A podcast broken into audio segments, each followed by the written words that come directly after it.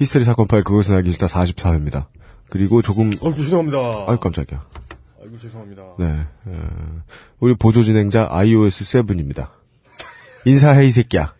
인사해 이 새끼야를 잘 모르겠어요. 인사, 인사의 이 새끼야를 인터넷에서 찾아드릴까요? 개새끼. 네. 지금 바깥에 또 오늘 제가 저 급해가지고 이거 방송 준비하다 늦어가지고 택시를 타고 왔는데 택시를 타고 오다가 정말 기묘한 길로 타고 왔어요. 다 막혀가지고 가는 루트가 다 막혀가지고 기묘한 길이란 뭐죠? 청운유다정 뒤쪽에 막 되게 비싼 집들 막 있어요. 저 아침 드라마나 전 일일 드라마에나 가끔 나오는 그런 동네 있잖아요. 아, 거기, 네. 그, 그, 뭐야, 그 부동산에 매물도 안 나온다는. 네, 어. 그쪽 길로 이렇게 가서 이렇게 막 굽이굽이 돌아가지고 왔거든요. 예. 이게 무슨 뜻이냐면 휴가철이 끝났다는 얘기죠. 휴가철이 끝나면 이제 사람들이 행사에 더 많이 오죠. 오늘 지금 이미 가득 차가지고 저희들은 지금 준비하고 있는데요. 네. 예, 어, 너 사람이 너무 많이 와가지고. 네. 제발 이 사람들이 우리를 보러 온 사람들이 아니길. 그리고 이 사람들이 너무 많은 AS 거리를 가지고 있지 않길. 너무 많은 물론 우리가 이러면 안 않길. 되죠. 우리가 틀리지 않길 바래야 되는데. 예. 예, 어떻게든 AS 거리 찾아내시더라. 예. 네. 지난번에 제믹스 얘기 왜 안 했냐며 예, 성질 내신 분 오늘 오셨나 모르겠네요. 예. 히스테리 사건 파일 그것은 알기 싫답니다. 에브리온 TV 아니다. 이제 이용이 읽어야지. 예.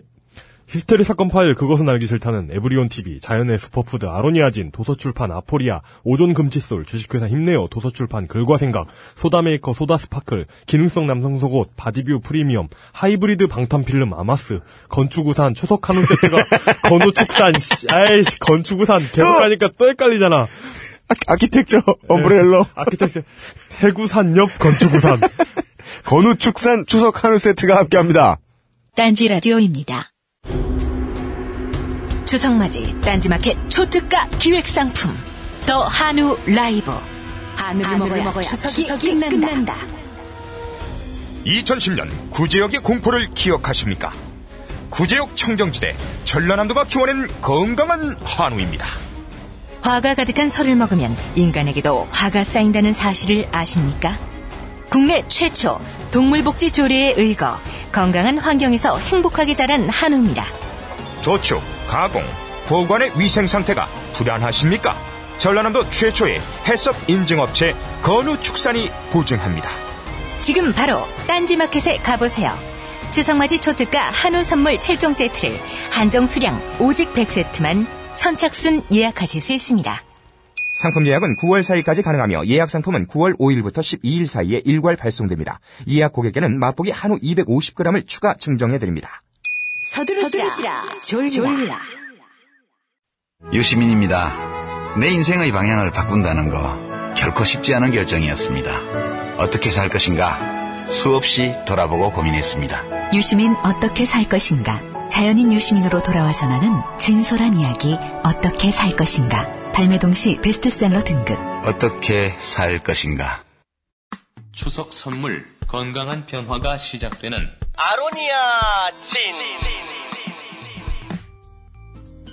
오늘 받자마자 한봉 희석해서 애인 주고 한봉 희석해서 제가 마셨는데 반 정도 마셨더니 속에서 불길이 올라오더라고요. 저는 눈치유 목적으로 구입했습니다. 보름간 시음한 결과 눈이 상당히 좋아진 듯합니다. 몸 안에 정화 작용이 일어난다는 느낌 그리고 자율 신경계가 강화된다는 느낌을 받습니다. 숙취가 없어졌습니다. 그리고 아침마다 화장실 사용 시간이 훨씬 짧아졌습니다. 한 방에 쏙 이라는 느낌? 이상은 평산네이처 아로니아 진에 대한 딴지일보 회원분들의 복용 후기였습니다. 평산 네이처 아로니아 진 40% 특별 할인 오직 딴지 마켓에서만 독점으로 진행됩니다. 일반적으로 우리가 아는 붓은 동물의 털로 만듭니다. 그러나 국내에는 한국에서 쉽게 찾을 수 있는 재료인 띠풀, 개나리새, 종려나무, 억새, 칡, 볏짚 등의 식물성 재료로 만든 초필이라는 붓이 있습니다. 과거 문헌에는 기록이 남아있지만 현대 와서 그 맥이 끊겨버린 물건이지요. 이 전통붓을 오늘날, 오늘날 되살려낸 필장 유필모 씨에게 힘을 모아주세요. 필장께서 붓을 만드시는 산방을 찾아와 주시는 손님들을 위한 자리를 마련하는 데 사용하겠습니다. 오. 중간에 한번 오, 이게 틀리고도 에, 제 시간에 랩타임을 끊고 들어왔다. 여기에 의의가 있다. 아니 아니야. 의의가 있다. 의, 의, 의. 어이, 어이가 있다. 어이, 어이. 네, 아, 좋아요. 시간이 이렇게 없으니까 이제 의의를 찾고 있고. 여, 여러분 할 시간이 없잖아 지금. 예. 저희 지금 24분 후면 공개 방송 나가야 되는데. 네. 예, 여러분, 아, 땡. 닉 테일러의 신작 His Story, 도서출판 글과 생각에 His Story 역사라고 불리는 그들만의 이야기에서 보내드리는 기본교양 게임 문학의 잉해. 저희들 이제 지금 시작하러 나갑니다. 아. 이 마이크로소프트 Office Professional Plus 2010은 언제 인증받을 거예요, 대체? 오늘도 그거 떴어요? 정품을 쓰라고! 죄송해요. 제가 집에 회사에서 쓰던 정품이 있는데 그거 갖고 올게요. 퇴사한 중에 너무 오래 갖고 있었나 보다. 퇴사하면서 회사 오피스를 네가 가져갔다는 거야? 아, 갖고 가져간 게 아니고 내 내가 맡아 갖고 있다가 잊어먹었어. 아, 얼마 전에. 이사하다가 알았어요. 어, 존나 치사한 새끼인 줄 알았다, 야. 예, 잘 들리십니까? 안 들리시는 분 손 들어보세요. 안 들리는 사람이 어떻게 손을 들어?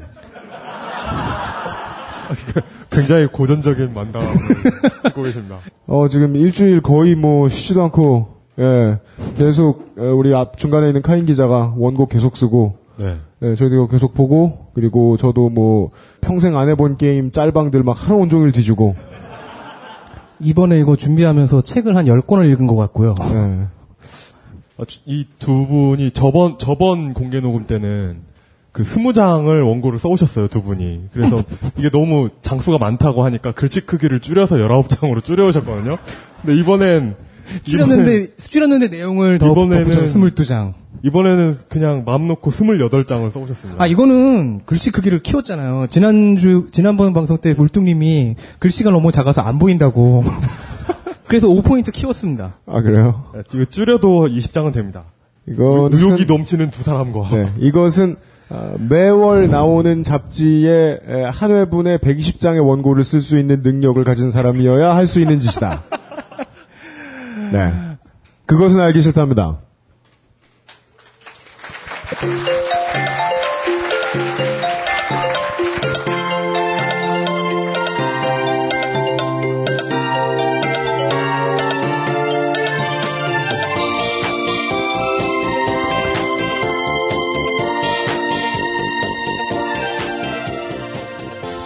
아유, 다시. 저, 저 그냥 왜 대본을 안 들고 왔어? 아, 들어갔다 올게요. 제가 네, 가져, 가져와요. 네. 아니, 사람들 다 보는 데서 그 대본 한 장 들고 둘이 붙들고 얘기하니까 결혼 서약하는 것 같잖아. 모양 빠지게. 가벼운 마음으로 왔는데 이렇게 많은 분이 계시면 이렇게 예기치 않은 이렇게 네. 예기치 않은 실수를 하게 됩니다. 지난 회차부터 계속 방청객들을 비난하고 있어요. 다 당신들 탓이다. 그러게 왜들 이렇게 많이 오셔가지고 갑시다.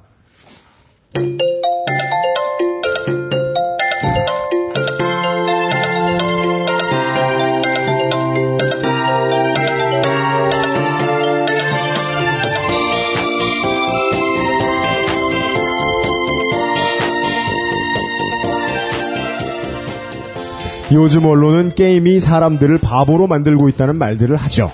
그 전 언론은 TV가 사람들을 바보로 만들고 있다고 말했습니다. 그 전 언론은 카메라가 사람들의 영혼을 빼앗아 간다고 말했습니다. 그 전 언론은 죽음기를, 그 전 언론은 인쇄기를, 또 그전에는 무엇이든 신기술을 계속 비난했을 것입니다.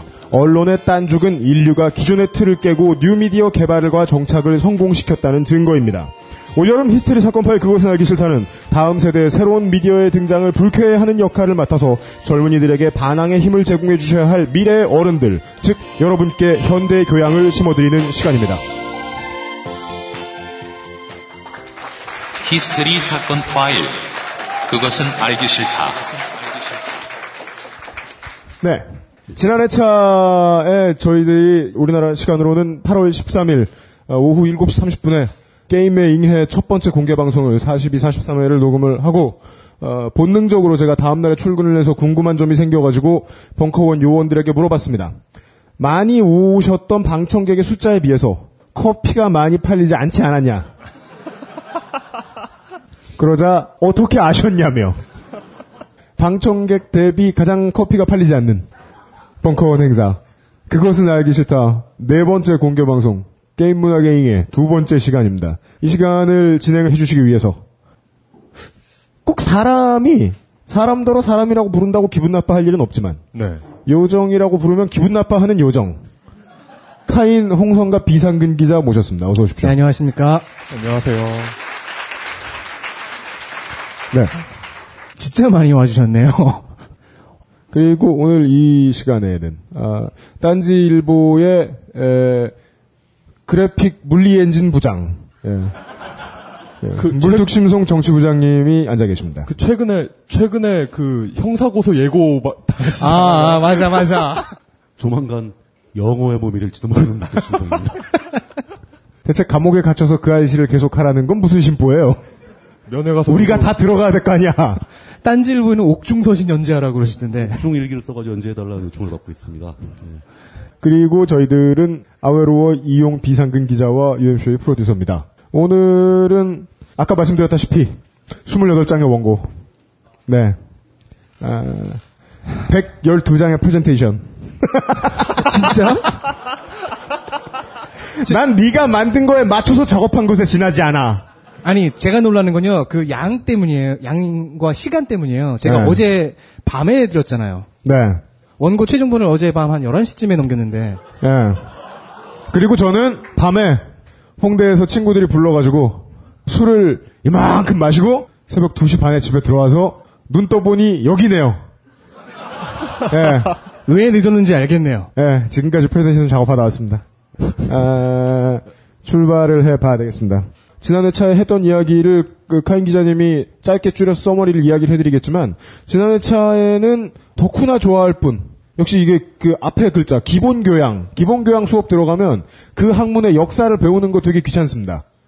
그 중간고사 때 꼭 사지선다로 나오는 문제들 있잖아요. 역사와 관련된 이름하고 연도 뭐 이런 거. 게다가 네. 재미도 없죠. 거의 그런 이야기. 오늘이 본편입니다. 이제부터 진행을 해보겠습니다. 지난 회가 뭐 연대기 중심으로 서술했던 이야기이긴 하지만 지난 회에 안 오신 분들 중에서 오늘 나올 단어나 이야기를 이해하는데 전회에서 나왔던 이야기가 꼭 필요한 경우가 가끔 있기 때문에 예, 전회 요약을 여섯 줄 요약을 해드리겠습니다. 첫 번째 최초의 게임 회사 아타리가 미국에서 아케이드와 콘솔 게임 시장을 창조했습니다. 그리고 이 아타리가 망하는 사건이 일어났는데 아타리 쇼크라고 합니다. 이것 때문에 미국의 게임 시장이 초토화됩니다. 그러자 일본의 닌텐도가 아타리의 자리를 메우면서 망한 시장을 부활시켰습니다. 뒤이어서 뭐 세가라든가 하는 회사들이 합류하면서 묘하게 닌텐도를 최강국으로 하는 삼국지가 열렸습니다. 이게 콘솔 시장, 게임기 시장에서 열렸고요.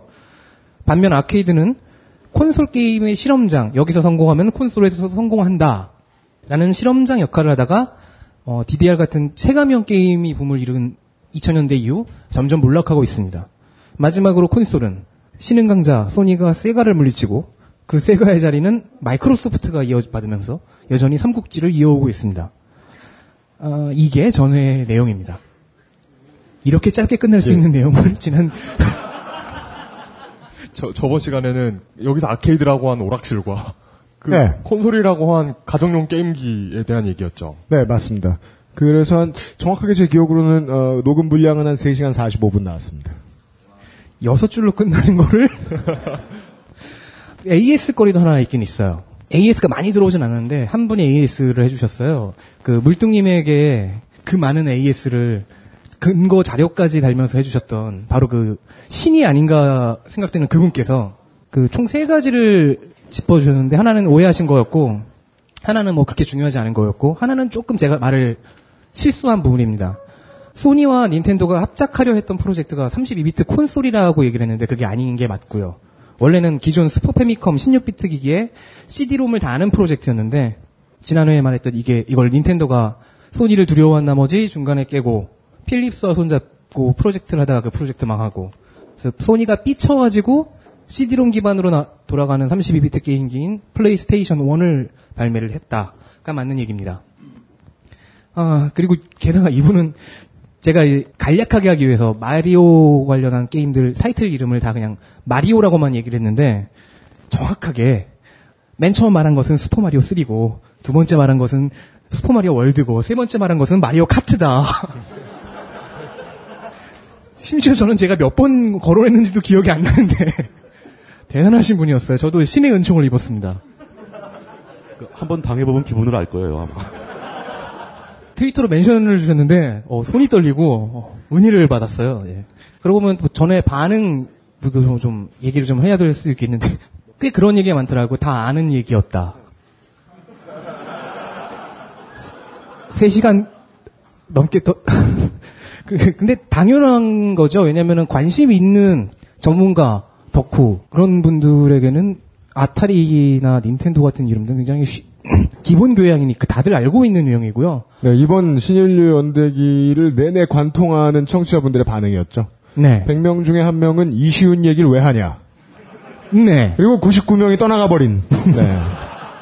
그리고 적지 않은 수가 너희의 말은 틀렸다. 이러면서 진짜 중요한 건 그게 아니다. 그, 런데 저희는 그런데 저희는 그 99명을 대상으로 얘기를 해야 되는 사람들이에요. 만약에 한 명을 대상으로 하는 거였다면은 이것보다 더 깊게 자세하게 나갔어야 되겠죠. 근데 그 AS도 그렇고 피드백도 그렇고 실제로 지난회를 들으신 분들은 여기 오신 분들 뿐이잖아요.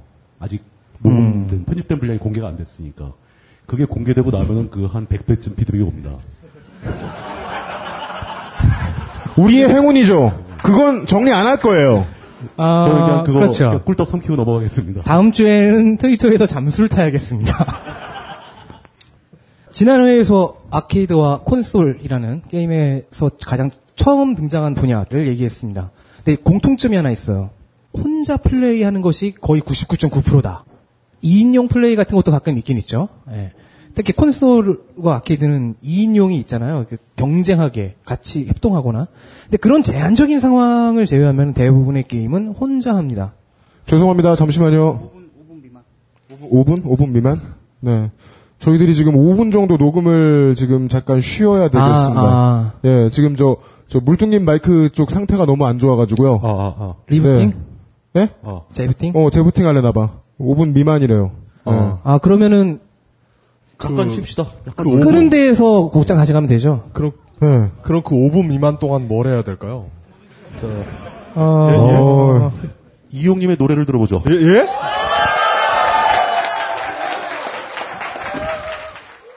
딴지 라디오입니다. 다이어트, 피부 미용, 변비 해소, 두피 관리. 이 밖에도 많은 효능이 있지만 짧은 광고에서 탄산수의 모든 효능을 일일이 다 열거하기는 어렵습니다. 결국 탄산수 제조기의 품질과 가격입니다. 주식회사 사이들은 한국식약청에 정식 인증된 탄산수 제조기 소다 스파클 정품을 오직 딴지 마켓에서만 충격적 최저가로 판매합니다. 강력한 성능, 압도적 최저가의 소다 스파클이 딴지스를 후원합니다.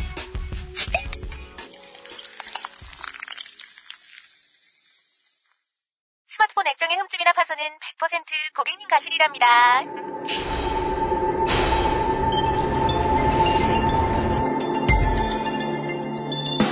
그렇습니다. 고가의 스마트폰이 파손됐을 때 대부분은 고객 과실로 취급되어 AS를 받을 수 없습니다. 그리고 그 수리비는 수십만 원에 이르죠. 지금 바로 딴지마켓에 가보세요. 배송비 포함 단돈 만 원에 여러분들은 정말 충격적인 체험을 하실 수 있을 겁니다. 사람에게 보험이 있듯 최신 스마트폰에는 아마스 방탄 필름이 있습니다.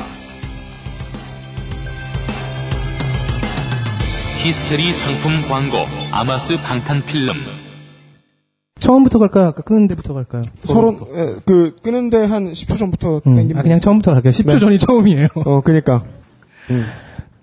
뭐, 최근 들어서 드림캐스트 이후 마이크로소프트의 엑스박스 같은 콘솔들이 온라인을 지원하긴 하는데, 그래도 아직 콘솔의 무게는 혼자 하는 게임인 패키지 게임에 가 있죠. 네, 패키지로 발매되니까 패키지 게임이다. 되게 간단한 이름인데, 이 패키지 게임은, 네, 게임을 하는 사람으로 하여금 조금 호흡을 고를 여유를 제공합니다. 아케이드에 비해서요.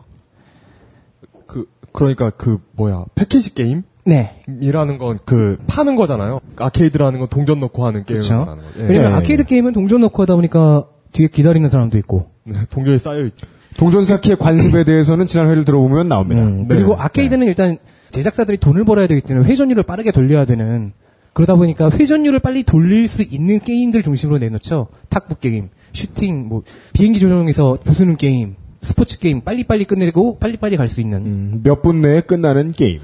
그, 이 회전율에 가장 악영향을 줬던 게임은 던전 앤 드래곤이 아니었나 싶은데요. 패키지 게임에서는 아케이드에서 경험했던 뭐 공만 보이고 총알 피하고 하던 반사신경 우선에 사실 두뇌 체육이죠 이런 건 두뇌 체육 활동에 비해 오히려 더 추리하거나 관조하고 감상할 수 있는 그 여유가 더 생겼습니다. 네. 젤다의- 아케이드 네. 게임을 하면서 이 갑자기 눈을 돌려서 막 배경을 쳐다보고 지나가던 NPC를 쳐다볼 여유를 주면은 그 회사는 문 닫아야죠. 예. 닌텐도에서 젤다의 전설을 처음 내놓았을 때 사람들이 그 스토리를 체험하고 감동을 먹고 그리고 파이널 판타지 같은 특히 칠편이 엄청난 명작이었죠. 그걸 플레이한 뒤에 어 제가 아는 한 지금은 프로인 래퍼 동생은 파판 Seven을 플레이하고 나서 말없이 혼자 누- 그 콘솔을 들고 눈물을 흘렸습니다. 파이널 판타지 7 해보셨나요? 아니요. 아, 그거 좋아요. 아, 정말 명작이에요. 아, 좋아요. 예, 좋습니다. 예. 그, 예. 근데 이런 경험이 원래는 좋은 소설을 읽거나 멋진 만화, 재밌는 영화 같은 걸 접했을 때와 그렇게 다르지 않았다는 겁니다. 즉 게임이 다른 예술 장르처럼 취급되고 인식되어도 가능하다는 얘기가 됩니다.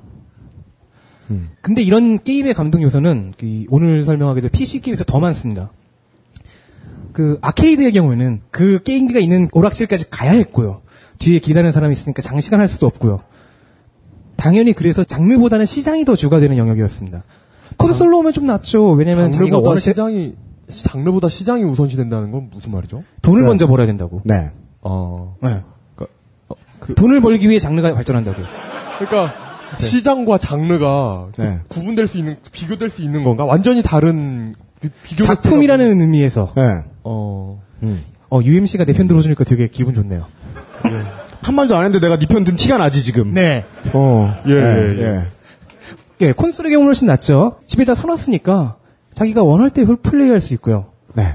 그러다 보니까 게임에 오랜 시간을 써도 되는 그런 장르가 생겨나고 또 그런 요소들이 활용됩니다. 쉽게 말해서 그 아케이드용 게임에서 이런 쪽으로 넘어올 때 가장 큰 차이는 밤새서 게임하는 사람이 음. 등장할 수 있다는 거. 그렇죠. 예. 집에서 나오고 근데 뭐 콘솔에서도 가능했죠. 콘솔에서 가능했는데 그런 밤새서 게임할 만한 게임들이 콘솔에서 이제 뭐 파이널 판타지 같은 게 나오기 시작하고 그게 PC에 가면서 아주 본격적이 돼가지고 주로 게임하면 이제 밤새는 게 연상되는 그런 시대가 된 거죠. 예를 들어 스테이지가 없는 게임, RPG, role-playing 같은. 그리고 콘솔보다 PC가 훨씬 더 메리트 있었던 거는 확장성 때문입니다. 예. 컨트롤러만으로 하잖아요. 콘솔 게임의 경우엔. 왜 다른 걸 달 생각은 못 했는지 모르겠는데 사실 그게 콘솔의 이제 정체성이다 보니까 PC의 경우에는 컨트롤러로 연결할 수 있고 무엇보다 키보드와 마우스를 통해서 되게 정밀한 조작도 가능했고요. 당연히 복잡한 조작이 필요한 게임이 그런 장르가 등장합니다. 예를 들어 real-time 시뮬레이션이라고 하죠. RTS 전략 게임들 말입니다. 스- 스타크래프트. 문명. 예. 그런데 게임이 가- 다양해지고 복잡해지 그거 RTS 아니에요라고 말하시고 싶은 분들은 조금만 참으세요. 네. 조금만 참으세요. 저도 아니, 아니, 그냥- 설명해요. 저도 그냥- 참았습니다. 여러분도 참을 수 있어요. 어쨌든 게임이 다양해지고 그 복잡해지고 하다 보니까 우리는 소프트웨어 그 자체 작품과 그걸 만든 창작자인 제작사들에게 눈길을 빼앗길 수가 있습니다. 그게 영화 평론을 하는 사람들의 일반적인 관습입니다. 네. 네. 사실 뭐 영화만이 아니라 모든 예술을 평가하는 사람들은 작품과 작가를 주로 이야기하죠. 네. 왜냐하면 독자가 무엇을 느끼고 어떻게 해석했는가는 예상을 해야만 하기 때문입니다. 근데 게임은 그런 예상을 할 필요가 없습니다. 어떻게 즐겼는지, 어떻게 느꼈는지, 어떻게 평가하는지가 플레이하는 순간 우리가 이미 느끼게 됩니다. 네. 이게 20세기 후반 들어서 게임을 연구하기 시작한 학자들이 깨달은 겁니다. 어려운 말로 수용 의식이 곧 작품성. 소프트웨어가 화려한 것, 소프트웨어가 그 화려한 것으로 주인공이 되는 것은 아주 잠깐이고요. 진짜 주인공은 그 게임을 플레이하는 우리가 되는 겁니다. 소비자, 그러니까 수용자라고 부르는 사람들이 게임을 하는 행위가 곧 수용 행위겠죠. 이게 창작자들이 만, 그 작품을 만드는 창작 행위, 그만큼이나 동등하게 중요해진 겁니다. 그전에는 만든 것이 조금 더 나- 위에 있다고 볼 수밖에 없었어요. 근데 이런 이야기는, 어, 미학 이론, 같은 곳에서 수용자 미학이라고 부릅니다. 작품을 완성하고 결정짓는 것은 독자들이 하는 것이다. 독자들이 해석할 때 작품이 완성된다라는 논리인데 이게 가장 크게 작용하고 가장 확실하게 보여지는 장르가 게임인 겁니다. 그 수용자 미학에 네. 약간 가장 어려운 크게 얘기예요. 적용되는 장르다 게임이. 네. 그리고 수용자 미학 그 자체입니다. 예. 음, 수용자 그렇죠. 이야기라는 말에서 이제 그 지난 시간에 제가 처음에 그 예술에 대해서 좀 짧고 간단하게 정리한 적이 있었죠. 짧, 예. 는 모르겠는데 그것을 한 단계 더 진보시킬 수 있는 얘기가 바로 여기서 출발하는 겁니다. 간단히 정리하자면 지난 시간에 예술은 사람이 겪은 경험을 복제한 거라고 그랬지 않습니까? 그 복제된 경험을 내가 받아가지고 그 복제된 물건 뭐 지난 시간에 뭐 시뮬라크로 뭐 이런 얘기도 했었는데 그것을 이용해서 현실보다 더 현실 같은 새로운 체험을 하게 되는 거죠. 그럼 이때 원래 있었던 경험을 복제한 물건을 매개체로 해서 이 사람은 새로운 경험을 또 하게 되는 거죠. 그 복제된 경험이 또 하나 생기는 겁니다. 근데 문제는 그 경험이 다른 장르, 그러니까 영화라든가 문학이라든가 이런 거에서는 다 수용자가 수용을 하면서 그 새로운 경험을 한 데서 그냥 끝이 나버려요. 그 소비자들은 그냥 어떤 일종의 블랙홀이 돼버리는 겁니다. 그 경험이 다시 유통되는 게 아니라 그냥 내가 어, 멋진 영화를 봤어, 멋진 책을 읽었어, 그 감동을 느끼고 새로운 경험을 했어. 물론 작가가 했던 경험을 100% 그대로 느끼지 못합니다. 달라지죠. 나는 독특하게 해석을 하고 독특한 경험을 새로 한다는 거죠. 근데 그 경험들은 사라져버리는 거예요. 그냥 내가 느끼고 끝인 거죠. 근데 이제 그게 수용자의 중요성이 등장하고 또 이제 게임이라는 장르가 등장하고 인터넷이 발전하면서 그렇게 새롭게 변화되어서 다시 만들어진 경험이 다시 또 유통되는 상황이 또 옵니다. 이게 가장 중요한 그 핵심적인 변화 같아요. 게임이 우리한테 줄 수 있는 거. 수용자의 위치가 창작자와 대등한 위치로 올라갔다는 것은 이 수용자들이 만들어낸 새로운 복제된 새로운 경험이 그게 또 유통된다는 얘기입니다. 어려운 말 같지만 고수가 해놓은 리플레이 보면서 감동하는 상황을 생각하시면 되겠습니다. 그 외에 또 그건 작가가 만든 게 아니거든요. 그 빠르게 clear하는 one 동영상. coin clear. 또 그런 동영상 유튜브에 많죠. 근데 뭐 해리포터 읽는 동영상 이런 건 없습니다. 어 대단한데? 예. 놀랐어. 찾아보겠어. 해리포터 읽는 동영상 있나? 기가 막히게 해리포터를 읽고 있는. Potter. 해리포터 읽기 고수. 예. 예. 동화구연 대회 같은 게 갑자기 떠오르는데. 1분에 100페이지 읽기. 근데 사실, 사실은 수용자 미학 이론이 되게 적용될 수밖에 없는 그리고 적용시킬 필요도 없는 이유가 게임이 장르를 어떻게 구분하는지를 보면 됩니다. 게임은 그 게임이 담고 있는 내용에 따라서 장르를 구분하지는 않습니다. 대신에 게이머인 우리가 체험하게 될 시스템 그거 가지고 나눠요. 우리가 걷는 시점이나 시각 1인칭이냐 아니면은 3인칭이냐 아니면 어떤 입장에서 보게 됐느냐 그리고 그 겪을 사건이 어떤 식으로 우리한테 전달이 되느냐. 그리고 우리가 어- 게임을 할 때 어떻게 입력하면은 어떻게 반응이 오느냐. 어떤 방식으로 오느냐. 즉 우리가 체험하는 것, 수용자가 체험하는 것을 가지고 기준으로 해서 장르를 나누기 때문에 태생부터 작가만큼이나 수용자가 중요하거나 혹은 더 중요할 수 있는 그런 장르로 탄생을 해버립니다. 아주 조금 주먹구구식으로 이야기를 할 것 같으면 장르 구분을 수용자 위주로 하는 유일한 예술이 게임입니다. 예, 그렇습니다. 예. 연애 소설이다. 연애 이야기를 주로 다루는 소설이겠죠. 추리 소설이다. 미스터리를 다루는 소설이죠. 어, 성장 소설이다. 주인공이 열심히 성장하는 내용일 겁니다. 다룬 양반은 작가죠. 거기선. 네. 즉 작가와 작품, 작가가 무엇을 썼느냐, 거기에 무슨 이야기가 들어가 있느냐를 가지고 장르를 나누는 것들이 기존의 예술인 반면에 게임은 그게 아니라는 거죠. 이야기는 성장 이야기를 다뤘는데 그거를 시뮬레이션으로 표현하면은 육성 시뮬레이션이 되고요. 성장 이야기인데 레벨을 도입하고 다른 동료들과 함께 성장하고 그런 시스템을 넣으면은 보통 롤플레잉이라고 하죠. 이야기는 같은데 시스템이 달라지자 장르가 달라집니다. 좀비를 죽이면서 성장하면 FPS. 네. 예. 되게 좋은 생각. 네. 그래서 따라서 지금부터는 편의상 장르, 회사, 게임 그런 이름들을 더 많이 이야기할 건데 이거를 명작의 출시라고 생각하면은 딱 반만 알아들으시는 거죠. 그렇죠. 나머지 반 명작을 즐기고 소화하고 나눴던 이야기가 게임의 나머지 반이 됩니다. 우리가 저희가 하는 이야기와 그 여러분들이 머릿속에서 떠올렸을 나와 내 주변의 이야기 그 이야기 가 합쳐져야 오늘의 방송이 완성될 겁니다. 수용자 중심의 방송. 그것은 알기 싫다입니다. 그, 그 공식적으로 인정된 건가요? 아이 뭐 공식적으로 인정하는 편지에서 자르겠지. 어, 어, 막 쓰면서 감동했지 혼자 어젯밤에. 아, 울 뻔- 오늘 울 왔는데- 뻔했지 뭐야. 오늘 네. 왔는데 왜 칭찬 안 해주나? 네. 방송 시작한 지 36분 만에 이제 서론이 끝났네. 네. 이제부터 연대기인데 지난 회차 뭐 들으시러 오셨던 분들은 느끼시겠지만 연대기는 거의 그다지 안 중요합니다. 가장 중요한 이야기 저희가 지금 했습니다. 수용자 문학. 진짜 중요하지가 않아요. PC 게임에선. 예. PC 게임이 가장 중점적이고 화려하고 기술적인 발전을 가장 빠르게 받아들이면서 폭발적으로 그 영역을 넓혀갔기 때문에 연대기 순으로 기술하면은 아무것도 모르게 됩니다. 오늘은 주로 장르론으로 넘어갈 것 같습니다. 하지만 처음은 일단 최초의 별거 아닐 때는 연대기로 봐야겠죠. 그러시죠. PC 게임이 제일 처음 나온 건 역시 61년. 이때 BS 프로젝트라는 이름의 체스 게임으로 등장합니다. 네. 그리고 이거는 명칭에 약간 문제가 있는데 61년도에는 PC라는 게 없었어요. 아 그렇죠. 컴퓨터를 컴퓨터 통한 게임이라고 그래야 되죠. 그래서. 게임의 역사에서 체스는 굉장히 중요한 역할을 하고 있어요. 그 맥에 있는 그 체스 게임도 역사가 굉장히 오래된 거예요. 그 아, 그래요? 코드 그대로. 그래요? 예. 그럼 스파이더 카드 놀이는? 프리셀은 프리셀? 네, 옛날에 프리셀 처음 하면서 제가 처음으로 그때부터 빌 게이츠를 싫어하기 시작했어요. 어, 그 아, 그렇죠. 시간 네. 정말 잘 가요. 내 인생에 몇 달을 뺏어갔는지. 음.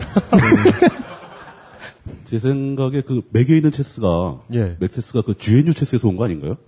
전 잘 몰라요. 그 GNU에서도 그 GNU 체스가 굉장히 중요한 프로젝트로 남아 있고요. 그 상당히 그 지능 수준이 되게 높죠. 플레이하는 그 체스 수준이 되게 높죠. 66년에도 하나 만들어져요. 네. 맥핵 6. 맥이라 맥핵. 맥핵 6라는 맥핵 6. 인공지능, 인공지능 체스. 체스죠. 그러니까 사람과 체스를 둘 수 있는 인공지능이요. 근데 얘가 67년에 이 프로그램이 인류 최초로 인간을 이깁니다. 네. 인간이 컴퓨터한테 졌어요. 그때 그 요- 사람이 되게 못한 거 아니야? 아, 그때 이거, 이 일성해갖고, 그 전미 체스에 한 몇십 위 정도 랭크에 들었다고 그러더라고요. 근데 시작은 이렇게 인공지능을 통해서 기존의 보드게임을 모방하는 식으로 시작을 했습니다. 어, 참 쓸데없는 얘기지만 그 결국 체스는 나중에 들어 그 IBM의 딥블루가 세계 챔피언을 이기죠. 그 네. 때 굉장히 그 쇼크가 그 크게 널리 퍼졌던 기억이 납니다. 사람이 컴퓨터한테 이길 수 없다라는. 드디어 컴퓨터가 연산하는 능력이 그렇게까지 올라갔다. 그리고 지금 현재로서는 거의 모든 보드 게임을 컴퓨터가 다 이깁니다. 사람이 참. 이기는 유일한 게임은 바둑밖에 없어요. 그러니까 장기나 체스 같은 것이 룰이나 이렇게 인공지능 만들거나 할 때 알고리즘을 짜고 이렇게 테스트해 보기가 상대적으로 쉽습니다. 72년에 지난 회에 울뚱님이 언급하셨던 콜로설 케이브 어드벤처라는 게임이 등장합니다. 일명 케이브 어드벤처라고 제가 지금부터 얘기할 할 건데요. 쏴줘요. 아, 예. 아이고, 나왔네. 네, 이게 지금 보고 깜짝 계신 놀라셨죠? 예, 화려한 게임 화면. 아주 스릴이 넘치네요. 네. 머드 게임에 대해서 뭐 지난 회를 다시 한번 참고하시면 그, 오늘 네. 얘기할 거지만은 얼마나 화려할지 예상이 되실 겁니다. 그 미드 빅뱅 이론 보신 분들 좋아하시는 분들이면 기억나실 거예요. 쉘든이 작중에서 컴퓨터 앞에 앉아가지고 go north 그러면은 컴퓨터에서 텍스트가 떠요. nothing go north nothing go north there's a castle 그런 식으로 텍스트로 입력하고 텍스트로 출력되는 그런 게임이었습니다. 이게 뭐가 재밌냐고 생각하시겠죠. 네. 열나 재밌습니다. 이게 영어라서 재미가 없어 보이는 겁니다. 그 단어 두 개를 넣는 메커니즘을 가지고 아까 그렇게 게임이 진행이 됐는데 이걸 가지고 이제 79년에 한 인포컴이라는 회사에서는 이걸 문장 구조까지 이해할 수 있는 정도로 발전을 시킵니다. 이런 인공지능을 따라가다 보면은 심심이가 나오죠. 네. 심심이가 KT 때문에 고생이 많습니다. 심심이 정도 되면은 제작자가 입력한 패턴만 가지고 단어의 보케블러리만 가지고 이야기하는 게 아니라 사용자들이 쓰는 패턴까지도 이제 학습을 해서 자기를 계속 굴려나가죠. 심심이는 일단 욕을 굉장히 잘하고요. 걸핏하면 굉장히 쌍욕을 그게 하고 사람들이 얼마나 욕을 가르쳤으면 그리고 저 프로그램한테 그리고 정치인 이름을 넣어보면은 그 두 종류의 랜덤으로 굉장히 극명한 결과가 나오죠. 예, 뭐 예를 들어 노무현을 굉장히 좋아했다가 굉장히 싫어하기도 합니다. 동시에. 그러고 보니까 이 그것은 알기 싫다 초창기에 물뚱이 별명이 트윗 심심이. 아 예 예, 예. 네. 아니 근데 살아있는 저 이- 심심이. 이용 이용 기자님은 이거 심심이 많이 해보셨나 봐요. 어, 저, 저 어떻게 이거, 이렇게 그 자동으로 뭔가 대답하는 거, 저, 저 시리하고도 굉장히 열심히 대화하고요. 저, 이런 거, 이런 거 굉장히 좋아하거든요. 이해가 갔습니다. 예. 네. 그리고 77년 되면은 애플2와 코모도 64라는 PC들이 드디어 등장해서 PC 시대가 퍼스널 컴퓨터 시대가 개막이 되죠. 그리고 이때쯤에는 이미 최초의 게임들 아케이드와 콘솔에서 게임들이 나오고 있었기 때문에 공돌이들이 그리고 이- 어 이런 거 가지고 게임 만들면 재밌겠다. 그리고 경영돌이들이 어 쟤네가 저런 거 만들고 싶다고 하는데 이거 이렇게 이렇게 고쳐가지고 팔면은 돈 되겠다 라는 생각을 하게 됩니다. 바로 다음에 78년부터는 게임 제작사들이 등장을 합니다. 아까 말했던 Infocom이니, Epyx니 별로 중요하지 않은 오늘은 얘기하지 않을 회사들이 등장하지만 진짜 중요한 흐름이 이제 80년대부터 동시다발적으로 시작이 됩니다. 왜? 전후에서 설명했던 아타리 쇼크 때문에 콘솔 시장, 아케이드 시장이 경색되니까 미국의 개발자들이 PC 시장으로 많이 넘어오기 시작했다는 거죠. 그래서 뭐 이후로는 일본은 콘솔 아케이드 쪽에서 강세를 많이 보이고 영미권은 PC 게임에서 강세를 보이는 그런 식으로 합니다. 그래서 오늘 이야기할 게임의 80%는 다 그 영미권 아주 가끔 유럽이 나올 겁니다. 그러니까 정리하자면 가정용 게임 시장이 콘솔로 열렸는데 아타리 쇼크로 게임기들은 다 멸망하고 음. 이제 그 사람들에게 보급되어 있는 게임이 가능한 인프라는 이제 PC들이 남았다. 그렇지. 플스나 뭐 코모도어나 아. 미국 개발자들은 더 이상 이제 콘솔을 위한 게임을 만드는 건 무의미하다고 보고 음. 컴퓨터로 게임을 만들기 시작했고 그리고 닌텐도가 그게 무의미하지 않다는 걸 보여주며 제국이 되죠. 자, PC 쪽으로 보겠습니다. 장르들을 이제 설- 설명하면서 유명한 게임과 유명한 제작사들 얘기하면은 이 중에서 분명히 그 이런 게임들을 해보신 분들이 곳곳에 등장할 겁니다. 지난 회차처럼 지난 화요일 날 오셨던 분? 세상에. 오, 오, 오. 저기 거의 다 손 드셨어요? 여- 많이 좀 낯익은 분들이 네. 있으니까 이게 좀 네, 다시 장르 얘기로 돌아가면은 어드벤처. 네, 최초로 유행한 장르입니다. 아까 Cave Adventure 얘기했죠. 탐험하는 게임입니다. 전투가 거의 없고요. 어, 퍼즐, 대화 이런 걸 통해서 그 게임을 진행합니다. 당연히 Cave Adventure 어쩌면 장르명이 여기서 나왔다고 하는 설도 있어요. 근데 이제 80년이 되니까 이게 70년에 나왔잖아요. 8년 정도 지나니까 이걸 어느 가정주부가 보고서 야 이거 왜 꼭 텍스트로만 해야 돼? 그래픽 넣으면 안 돼? 그래서 그래픽을 넣으려고 합니다. 마침 그 주부의 남편이 프로그래머였습니다.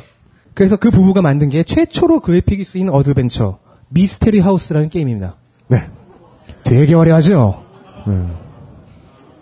그 전까지 어드벤처 게임을 즐기던 사람들이 텍스트를 보는 것에 익숙했기 때문에 텍스트는 반드시 나오고 네. 그 텍스트를 그림으로 그린 장면이 살짝 나오는 형태. 그리고 그 그림은 검은 바탕에 흰 선 조금. 허접해 보이지만 아. 이걸 그러니까 프로그래밍을 좀 아시는 분들이면은 이걸 전혀 아무런 그래픽 라이브러리 없이 정말 아 아무런 라이브러리가 없죠. 예, 점으로 찍어가지고 이걸 네. 그린다고 생각해 보시면 오히려 더 대단한 겁니다. 무에서 만든 거죠. 예. 그래서 아내는 이- 그 스토리를 쓰고 기획을 하고 남편은 그거를 프로그래밍하는 사람들이 됩니다. 이 사람들이 시에라의 창립자 로베르타 윌리엄스와 켄 윌리엄스 부부입니다. 이건 젊었을 때입니다. 예. 그리고 로베르타는 최초로 게임 작가가 되어 작가 형태의 게임 기획자가 됩니다. 그렇게 해서 PC와 콘솔에서는 굉장히 긴 이야기를 게임 안에 깊이 있게 담아낼 수 있다는 것을 처음으로 증명을 해보입니다. 로베르타가 이후 개발한 게 King's Quest 같은 많이 바뀌었죠. 이제 기존에는 아까 같은 그 선으로 그려놓은 그 그림 안에서 아이템 찾고 사람과 대화하고 단서 조사하고 이랬어야 되는데 이제는 점점 발전하면은 full color 총 천연색이라고 해야 되나요? 근데 그 로베르타 윌리엄스가 만든 게임 중에서 Softporn Adventure라는 게임도 있어요. 텍스트 기반 게임이었는데 여기서 porn은 전화기가 아닙니다. PORN입니다. 네. 야한 게임, 성인용 게임. 지금 보시기에는 어, 여러분들이 보시기에는 글자만 나오는데 이 글자가 되게 야합니다. 예. 룩홀. 예. 그래서 이 패키지의 포장은 막 그 이게. 옷안 걸친 여자분들 몇 이렇게 이렇게 자빠져 어, 있습니다. 로베르타 예. 윌리엄스 본인이랑 앞에 앞에 계신 남자분들이 굉장히 영어를 열심히 해석하고 계십니다. 네. 이 표지가 로베르타 윌리엄스랑 그리고 다른 개발자의 아내 두 명이 욕조 월풀 욕조 안에 들어가 있고 예. 그 옆에 이렇게 어떤 이상하게 생긴 남자가 바텐더 차림하고 있는 그런 거였어요. 아, 그 사람들이 약간- 개발자의 아내분들이신 거예요? 네. 그리고 제일 오른쪽에 있었던 사람이 그거 사진 있어요? 네, 사실 아 여긴 없는데 어. 전 봤죠. 어, 검색해 보시면 Soft 가슴을 고쳤던데. porn Adventure 예. 뭐라고요? 어. 어, 어, 어. 거기서 세 명 여자 중 제일 오른쪽에 있는 분이 로베르타 윌리엄스입니다. 이런 작가형 게임 기획자의 계보는 뭐 오늘 설명하지는 않겠지만 그 끝에는 오늘 우리가 보고 있는 게임들을 만들어내는 크리스 멧젠 같은 사람이 있겠죠. 네. 블리자드의 이 스토리 기획 관련 부사장. 그 거의 영미권 영어권에 존재하는 거의 모든 서사 요소를 다 이용할 수 있는 엄청난 작가입니다. 아무튼 지금 막 설명한 이 윌리엄스 부부가 창립한 시에라는 어드벤처 장르의 최강자로 성장을 합니다. 로베르타는 다수의 게임 기획자들을 작가 형내 그런 사람들을 영입을 해서 Police Quest, Gabriel Knight, Gabriel Knight도 여성 기획자가 만들었네요. 이런 걸 만들어요. 그리고 성인용 게임기 뭐 자기가 만들었던 Softporn Adventure에 이어서 뭐 레리라던가 저는 레리를 못 해봤는데 물뚱님은 계속 레리 얘기하셨잖아요 저한테 해보셨죠? 레리 시리즈가 그 제가 제가 해본 게 나온 거는 어- 어디 그더 뒤에 더 나왔을 거예요. 제가 레리 1부터 레리 6까지는 다 해본 것 같아요. 레리 6까지요? 예. 아니, 동급생 하시느라 바쁘셨을 텐데 그 시간을 짬을 내셔가지고. 아, 이것 때문에 동급생 엔딩을 못 보셨군요. 아니요 이게 동급생하고 비교해서는 이게 차원이 다른 제품이라서 어떻게 아, 예. 장르도 달라요? 다르죠? 예. 완전히. 어 떻게 달라요? 어, 저는 이 게임을 순수한 저 순수한 목적으로 했어요. 영어를 배우기 위해서. 영어로 대화하는 방법, 뭐 영어로 쓰는 그 슬랭들을 배우기 위해서. 아, 상점 가서 영어 나오는 게임 하나 주세요 하고 달라 그랬더니 레리가 나왔군요. 저게 왔죠. 솔직히 말씀드려서 그 80년대까지만 해도 PC용 게임 소프트웨어를 정품을 사는 비율이 1% 미만이었을 겁니다. 저도 음. 굉장히 그 대부분 레리 시리도 한 3편, 4편까지는 다 카피해서 음. 했던 기억이. 나요. 근데 지금 두 개인가를 제가 패키지를 샀던 적이 있는데 오히려 패키지를 샀던 게 더 재미가 없었어요. 초창기에만큼의 그 즐거움을 주지 못했던 것 같아요. 음. 이건 뭐 야하다기보다는 그 이 코믹한 예, 개- 성적인 개그, 코믹이 예, 더 약간 많았던 것그 같아요. 성- 성적인 베이스를 깔고 있는 코믹한 농담들이 많이 나와서 언어를 연습하기 위해서 봤을 뿐입니다. 믿어주세요. 진짜예요. 레리랑 동급생 다른 점은 동급생은 직접 1인칭 시점이잖아요. 보통은 일반적으로 대화는 1인칭 시점으로 가고 캐릭터 움직일 때는 3인칭으로 하고 그러면서 대화를 하는 대화 시뮬레이션이라는 장르라면은 레리는 어드벤처 화면에 애니메이션으로 처리된 캐릭터가 나오고 걔를 조작해서 뭐 아이템 갖고 네. 대화하고 음. 하는 방식입니다. 그 진행 방식 자체가 다르죠. 저 다 끝내고 나서 느낀 점은 저 주인공이 참 불쌍합니다. 왜- 한 왜요? 번도 제 뭘 제대로 성공을 못해요. 아, 그래요? 뭐 잘해야 게임 맨 끝에 가서야 뭐 그냥 웨딩 올리는 걸로 끝난다거나 뭐 이런 식이지. 네. 게임 중에는 뭔가 이렇게 좀 좋은 게 하나도 없어요. 제가 기억하는 거는 레리 한 5나 6였나를 그 게임 공략 잡지 있죠. 거기서 해줬는데 앞에 성인용이라고 제일 첫 페이지에 붙어 있길래 이건 대체 무슨 게임일까 하고 혼자 두근두근 했던 그게 초 국민학생 때였을 거예요. 예. 나이가 예, 자녀분들 이렇게 뭐 하는지 잘 보셔야 됩니다. 시에라가 이제 96년에 창업한 부부들이 은퇴하면서 그 이후로는 조금씩 조금씩 몰락해 갑니다. 뭐 시에라도 되게 명가였지만 Lucasfilm Games 후일은 LucasArts라고 불리는 기- 회사도 되게 명가죠. 인디아나 존스 시리즈 여기서 나왔어요. 조지 루카스 그 스타워즈의 조지 루카스의 루카스죠. 네. 그리고 UMC가 되게 좋아하는 원숭이 섬의 비밀 시리즈. 네. 이거 진짜 명작입니다. 맞아요. 혹시, 나 에뮬레이터나 아니면 이 아, 네. 스마트폰용으로 어떻게 구하실 수 있으면은 어, 해보는 거 추천드립니다. 어, 저는 이 원숭이 섬의 비밀의 주인공인 이 가이브러시 스리프우드를 볼 때마다 이용이 생각나요. 네. 왜, 네. 왜요? 저 이거 안 해봐가지고. 나오는 대로 막 지껄이고 네. 최후에 살아남아요. 그리고 옆에 있는 사람들은 다 죽어요. 예. 원숭이 섬의 비밀이나 인디아나 존스의 전투는 뭐 예를 들어 칼을 뽑아들긴 하는데 다 대화예요. 랩 배틀이죠, 랩 배틀. 네. 네. 어떻게 욕을 하고 어떻게 놀리고 혹은 어떻게 비리는, 비리는가. 싹싹 비는가. 네. 그리고 서정적인 동화 분위기로 제가 이거를 중1 때 했었는데 막 백조 날아다니고 되게 아름다웠던 기억이 나요. 룸이라는 게임입니다. 지금 보면 아름답다는 생각은 안 들지만. 네. 근데 예. 저저 때는 되게 감동 먹었어요. 되게 도- 그러니까요. 동화적이고. 저기 뭐가 새가 있긴 하네요. 예. 지난해 시간에도 제가 그런 말씀을 드렸던 것 같은데 그 스크린샷들을 오랜만에 보면 거짓말 하는 것 같아요, 나한테. 네. 왜냐하면 그때는 정말 디테일에서 깜짝 놀랐거든요. 그렇죠. 예. 가이브러시가 걷는, 걷고 칼 휘두르는 모습 보면서 감동 먹었는데 그, 그 어른들이 어렸을 때 이게 참 맛있었지 해, 해가지고 나, 나중에 먹어보면 맛없다 그러고 뭐 이- 그런 거랑 비슷한. 음. 아, 뭐, 예, 예, 예. 맞아요. 옛날에 예뻐 보였던 여선생님 다시 보면 별로고. 뭐. 그건 늙었으니까 그걸 빼. 그분들 잘못이 아니야. 아니 다시 다시 졸업 앨범을 봤더니 생각보다 별로더라고. 시에라가 아까 몰락했다고 했잖아요. 어드벤처는 지금 찾아보기가 되게 힘든 장르입니다. 소규모 이- 독립 게임이라고 하는 그런 쪽에서 나 좀 찾아볼 수 있는데 그 요즘 어드벤처라고 하면 네. 요즘 좀 이렇게 사람들한테 널리 알려지는 어드벤처 게임들은 되게 일본에서 만든 좀 야한 게임 같은 거. 그거는 이미 야한 게임이 아니라 에로 게임이라고. 예, 예. 아, 새 장르예요? 음. 그리고 에로 게임이라는 건 약간 그냥 내용 가지고 하는 얘기고 어, 어드벤처라기보단 시뮬레이션에 가깝죠. 아, 예, 예. 그냥 대화 시뮬레이션이니까. 근데 어드벤처의 특성은 그래픽을 넣으면서 시작했으니 그 발전했으니까 그래픽이 되게 아름답고 괜찮습니다. 문제가 뭐냐? 아까 원숭이 섬의 비밀에서 전투가 그냥 대화로 처리된다라고 했듯이 전투나 이런 것들이 되게 화려한 컨텐츠고 그런 게 사람들을 박진감 있게 해주니까 이런 걸 넣어야 팔릴 수 있잖아요. 그게 없어요. 왜? 사실은 저장 매체의 용량 때문이었다고 봅니다.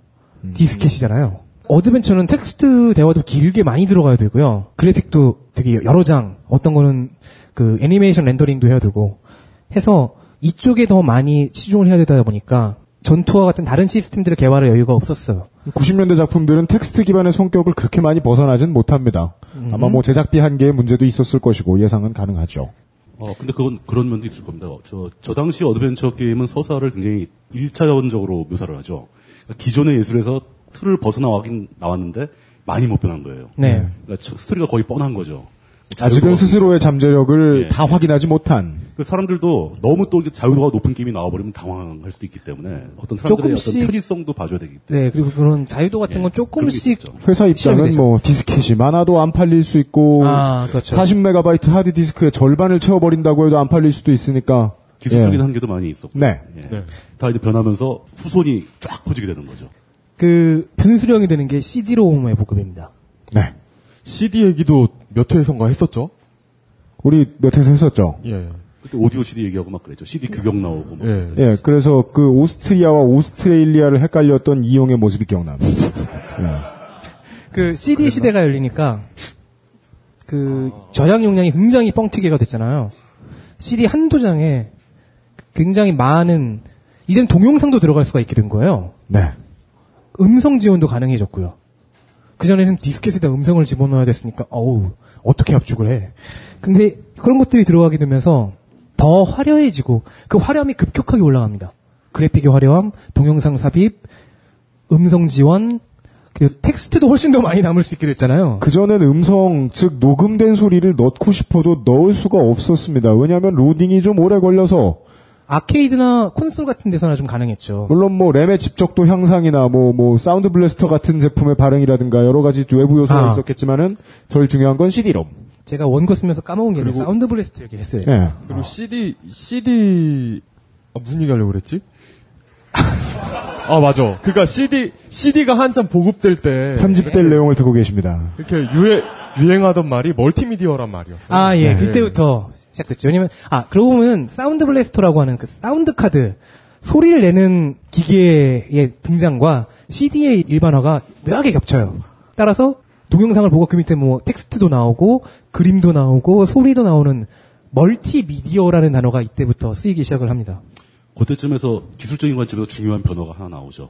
하드웨어적으로는 일단 동영상을 출력할 만한 설비는 돼 있던 거죠. 그래픽카드가 다 보급이 됐고 칼라가 보급이 됐고 오디오도 마찬가지로 사운드 블래스터 같은 사운드 카드가 있으면은 PCM 음원 파일을 그대로 플레이해서 녹음된 소리를 들을 수가 있었죠. 여기서 굉장히 중요한 어떤 그 벽에 부딪혔던 시점입니다. 그때가 바로 뭐냐면은 그 압축 알고리즘이 발전하기 직전이었던 거죠. 예. 그러니까 오디오 같은 경우는 MP3 압축 알고리즘이 나오기 전에 그때 PCM 음원을 다루려면 CD 한 장에 다 집어넣어도 오디오를 70분밖에 못 넣는 거죠. 웨이브 파일. 예, 웨이브 파일이 되는 거니까. 근데 MP3가 등장하게 되니까 갑자기 상황이 바뀝니다. 네. 마찬가지로 동영상도 그 전까지는 동영상을 CD롬이라고 해봤자 손톱만하게 나왔었어요. 왜냐면 영상 압축 기술이 없었기 때문에. 근데 엠팩 기술이 등장하기 시작하면서 갑자기 CD 한 장에 영화 한 편이 들어가더니 이제는 CD 한 장에 고화질 영화가 들어가기 시작하고. 즉- 이렇게 그 압축 기술이 발전함과 동시에 게임에서도 굉장히 큰 폭의 변화가 시작- 시작되는 거죠. 즉 하드웨어, 소프트웨어 양면에서 PC의 데이터를 저장하는 방식이 비약적으로 상승하니까 콘솔 같은 것보다 그쪽의 게임들보다 훨씬 더 화려해지게 됩니다. 그- 화려해지면 뭐 어떻게 되나요? 저장 용량이 충분해지니까 다른 장르에서도 어드벤처의 자랑이었던 이 서사성을 충분히 담아낼 수 있게 됩니다. 그럼 어떻게 되나요? 어드벤처가 안 팔릴 수밖에 없죠.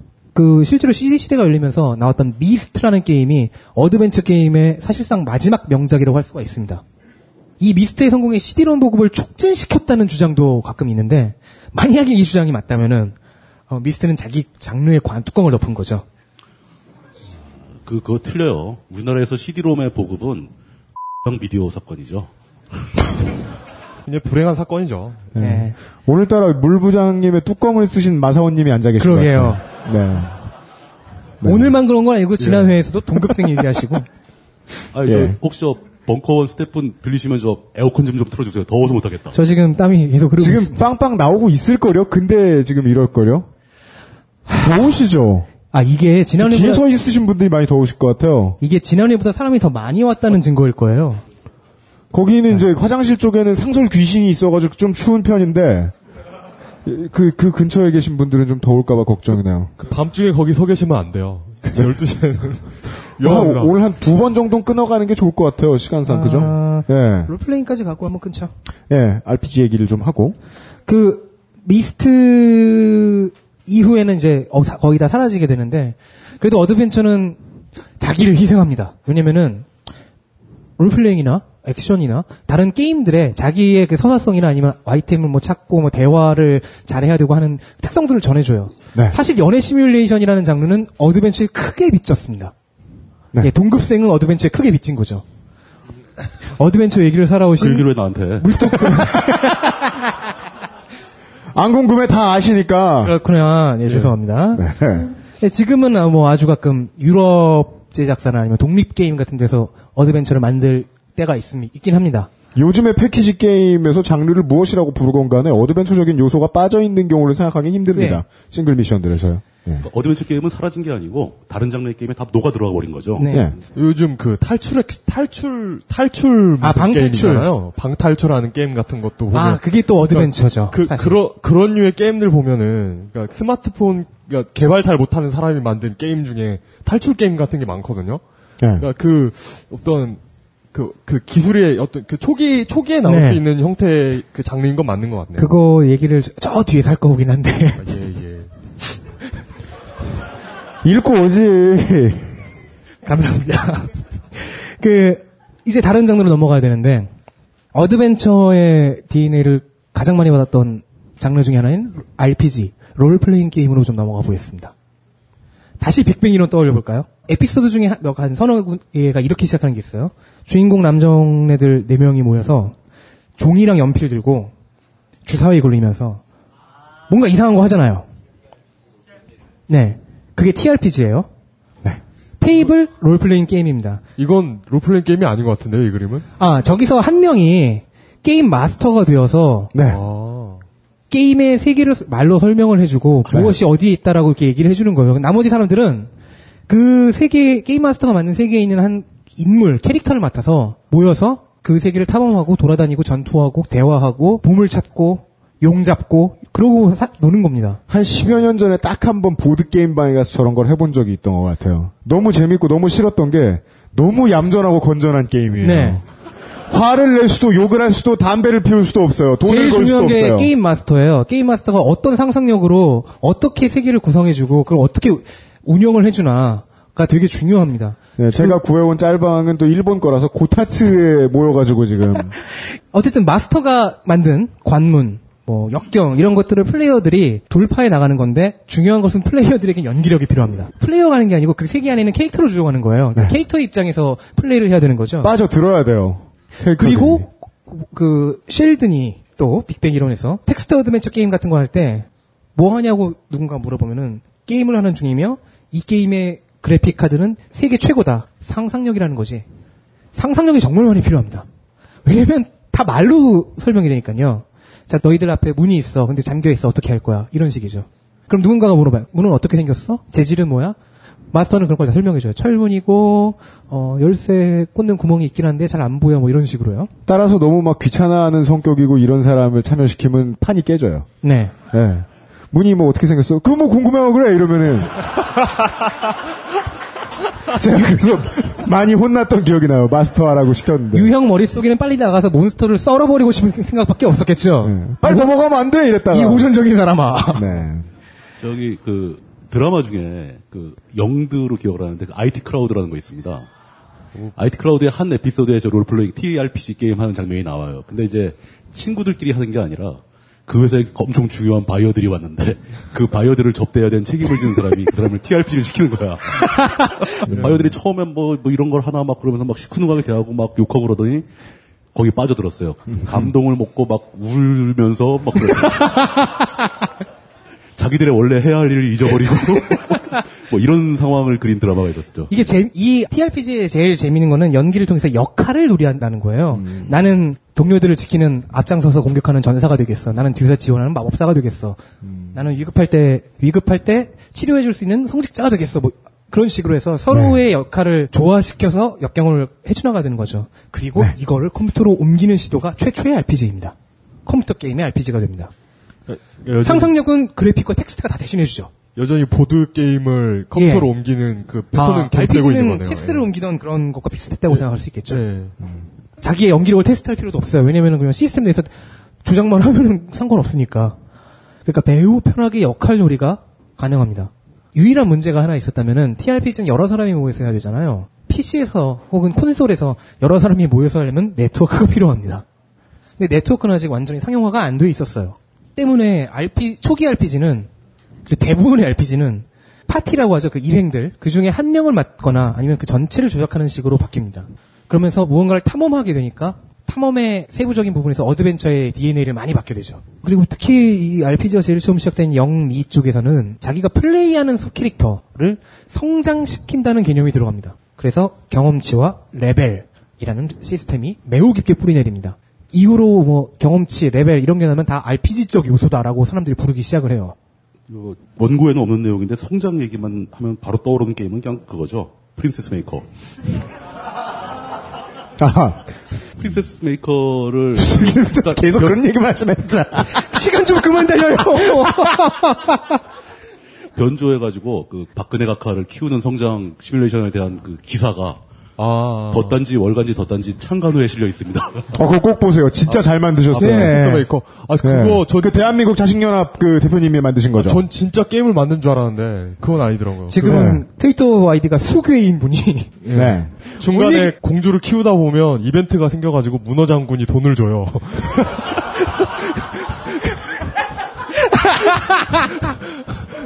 아 그거 진짜 재밌습니다. 진짜 재밌어요. 누가 그 게임 좀 만들어주세요. 네 패러디의 네. 정말 어 최고 최고봉이었습니다. 네. 어쨌든 자 RPG가 슬슬 나오기 시작. 딴지 마켓에서 3천 원에 사실 수 있습니다. 네. 이 당시 초기 RPG 나왔던 것 대표적인 게 Sir-Tech이라는 회사의 위저드리였습니다. 그리고 그 울티마가 있었고 마이트 앤 매직이라는 것도 있었죠. 아, 식스네요. 네. 이게- 전설적 아 식스는 조금 이따가 설명드릴게요. 이거 되게 한국에선 전설적인 작품이에요. 저, 이게 커버가 멋있어가지고. 네. 네. 위저드리 울티마, 마이트 매직 이런 것들이 거의 최초의 게임 그 RPG라고 할 수 있는데 대표작 세 시리즈가 처음에 그 1인칭 시점으로 시작을 하다 보니까 지금도 영미권에서 대부분 1인칭 시점을 어, 고집하거나 넣는 경우가 되게 많습니다. 전 사실 1인칭을 되게 어지러워서 싫어하는데 오리진의 울티마 아까 말했던 정말 촉촉이작 울티마도 처음에는 1인칭을 썼어요. 좀 시리즈가 가고 나서야 top view라고 해서 위에서 내려다보는 3인칭으로 바꿨는데 계보상으로 이제 울티마와 위저드리가 가장 최초로 RPG라는 개념 1인칭으로 진행되고 뭐 이런 것들을 완성했고 그 다음에 마이트 앤 매직이 나와서 대박을 칩니다. 마이트 앤 매직 6가 한국에서 정말 유명한 이유는 새로운 언어를 만들었죠. 왈도어. 왈도체라는 겁니다.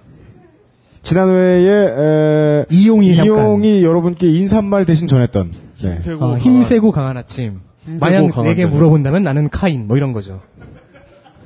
자, 이렇게 써 있습니다. 안녕하신가 힘세고 강한 아침. 만일 내게 물어보면 나는 왈도. 전 아직도 이게 원어가 뭔지 모르겠어요. 만일 내게 물어보면이 이게- 뭔지 모르겠어요. 이게 hello, hello, mighty. 인터넷에서 왈도체라고 검색하면 나와요. 이게 이것의 뭐냐면은 원어는 hello, Mighty 수용의- fine morning. 네. If If you you ask me, I'm 왈도. 그거예요? 그거 아, 저는 왈도라고 합니다라고 하면 번- 번역하면 되는 거잖아요. 아, 이거 중3 학생들이 그 독해할 때 이렇게 하잖아요. 되게 여러 가지가 있어요. 유명한 게 Dragon's Keep, 즉 용의 성체를 이상하게 번역해서 dragoon, 즉 용기병의 보급품 뭐 이런 식으로 번역을 하고 그러니까 dragon과 dragoon을 헷갈려가지고 번역한 네. 거고요. 엘프를 그 소유격으로 해서 elven이라고 적은 걸 이상하게 해서 eleven이라고 읽고요. 그렇죠. eleven이라고 읽어가지고 elven chain mail을 아, 그건 chain mail도 이상하게 읽어갖고, chain mail이면 사슬 엮은 사슬가 보신데, 11개의 사슬 편지 이렇게. 예. 그, 아, 저는 또 되게 또 참신했던 게, 그, 신선함, 이게 있는 거예요. 신선함. 아, refresh죠. 느낌표. 네, refre- 갱신해! refresh. 뭐 이런 건데, 신선함! refresh를, refresh를 신선함이라고 번역하는 것도, 아, 훌륭합니다. 이런 비웃음, 냄새나도록 좋은 두 신발. 그들은 당신이 사랑하는 사람의 행동을 이해하다. 단지 너무 멋있지 않나? 당신들은 나를 열받게 하네. 비키게 내가 진짜 열받기 전에 마지막 문장 빼고 말이 되는 게 하나도 없죠. 근데 이해돼요. 진짜 열받았잖아요. 아 이게 그렇게 말할 수 있어요. 이 오역을 정말 이해할 수 없는 게 단어를 잘못 읽어서 엘븐을 11으로 잘못 읽는 건 판타지적인 어떤 베이스가 없으면 잘못 이해할 수도 있죠. 근데 그렇다고 보기에는 너무 번역기스럽잖아요. 번역기에 넣어도 이렇게는 안 나오거든요. 당시 있던 번역기에 넣어도. 아, 예를 들어 내가 번역을 했는데 문장이 힘세고 강한 아침이에요. 내가 번역한 문장이. 그러면 한번 궁금해는 해야 되지 않나? 이게 내가 잘 잘못한 건 아닌가 이렇게. 진짜 이거 좀 알고 싶어요. 어떻게 이렇게 번역을 왜 번역한 근데 거죠? 전 진짜 마이트 앤 매직 6를 한글화한 분이 만약에 계시면 인터뷰해 보고 싶어요. 예. 근데 이건 왠지 한국어를 전혀 모르는 사람이 한국어 사전 보면서 뭐 그랬을 번역했다는- 가능성이 어. 높다. 예. 당연히 이거. 아니 그렇다면 인터뷰에 큰 지장이 그러니까 국내에 신문학을 들여오는 게 얼마나 불모지였던가 그러기에 예. 그 그걸 보여주는 사례입니다. 그렇고 저게 제가 보기엔 그래요. 이거 게임을 개발하는 그 작업하는 과정에서 이거를 실제로 게임을 하는 화면을 봐가면서 부- 번역을 안 하거든요. 아, 예, 원래 그래요. 텍스트로는 리소스로 별도로 따라 떨어져 있기 때문에 예. 어떤 상황인지도 모르고 그대로 번역을. 물론 눈 감고 발로 해도 저런 번역은 안 나옵니다. 그렇지만 아, 지금도 네. 그 게임 번역하시는 분들이 가끔 그래요. 어, 게임을 같이 받으면서 번역하면 되게 좋긴 좋은데 그런 경우는 많지가 않다. 뭐 그렇게 스크립트만 받는다. 근데 이건 스크립트만 받아도 변명이 안 돼요. 당연히 이거 되게 패러디 많이 됩니다. 여러분들 웹툰이나 뭐 다른 아니면 다른 게임 같은 데서 되게 많이 디아3. 보셨을 수 있어요.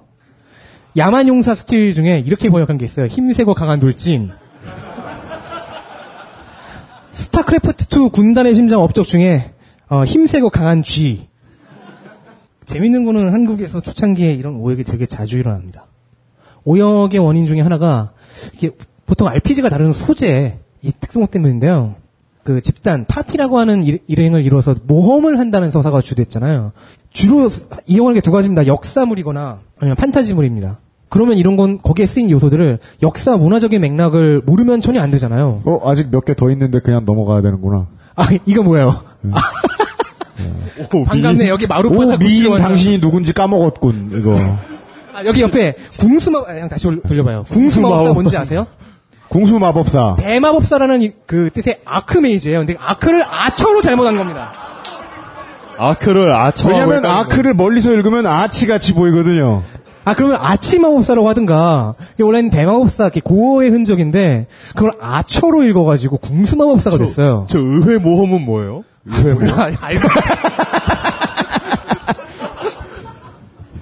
아, 저건 리얼한데 우리나라 의회에 가면 모험을 해야 돼. 출, 출마. 출마. 그 이런 계열이 되게 많았어요. 그 네버 윈터 나이츠라고 제가 되게 재밌게 했던 RPG가 있는데 거기서 똑같은 일이 발생해서 저를 수십 번 빡치게 했습니다. 잘 안 보이는데 읽어. 예를 들어 예. 예. 흥 화도 안 나는데 그건 별명이지 욕이 아니야. 뭐라고 써 있는 거예요? 읽어봐요. 우리 아이언 피스트들은 우리 아이들을 땅딸보라고 부르거든. 뼈만 남은 소가죽 녀석아. 대체 무슨 말인지 모르겠죠? 술이나 처마시러 가 지옥의 입냄새.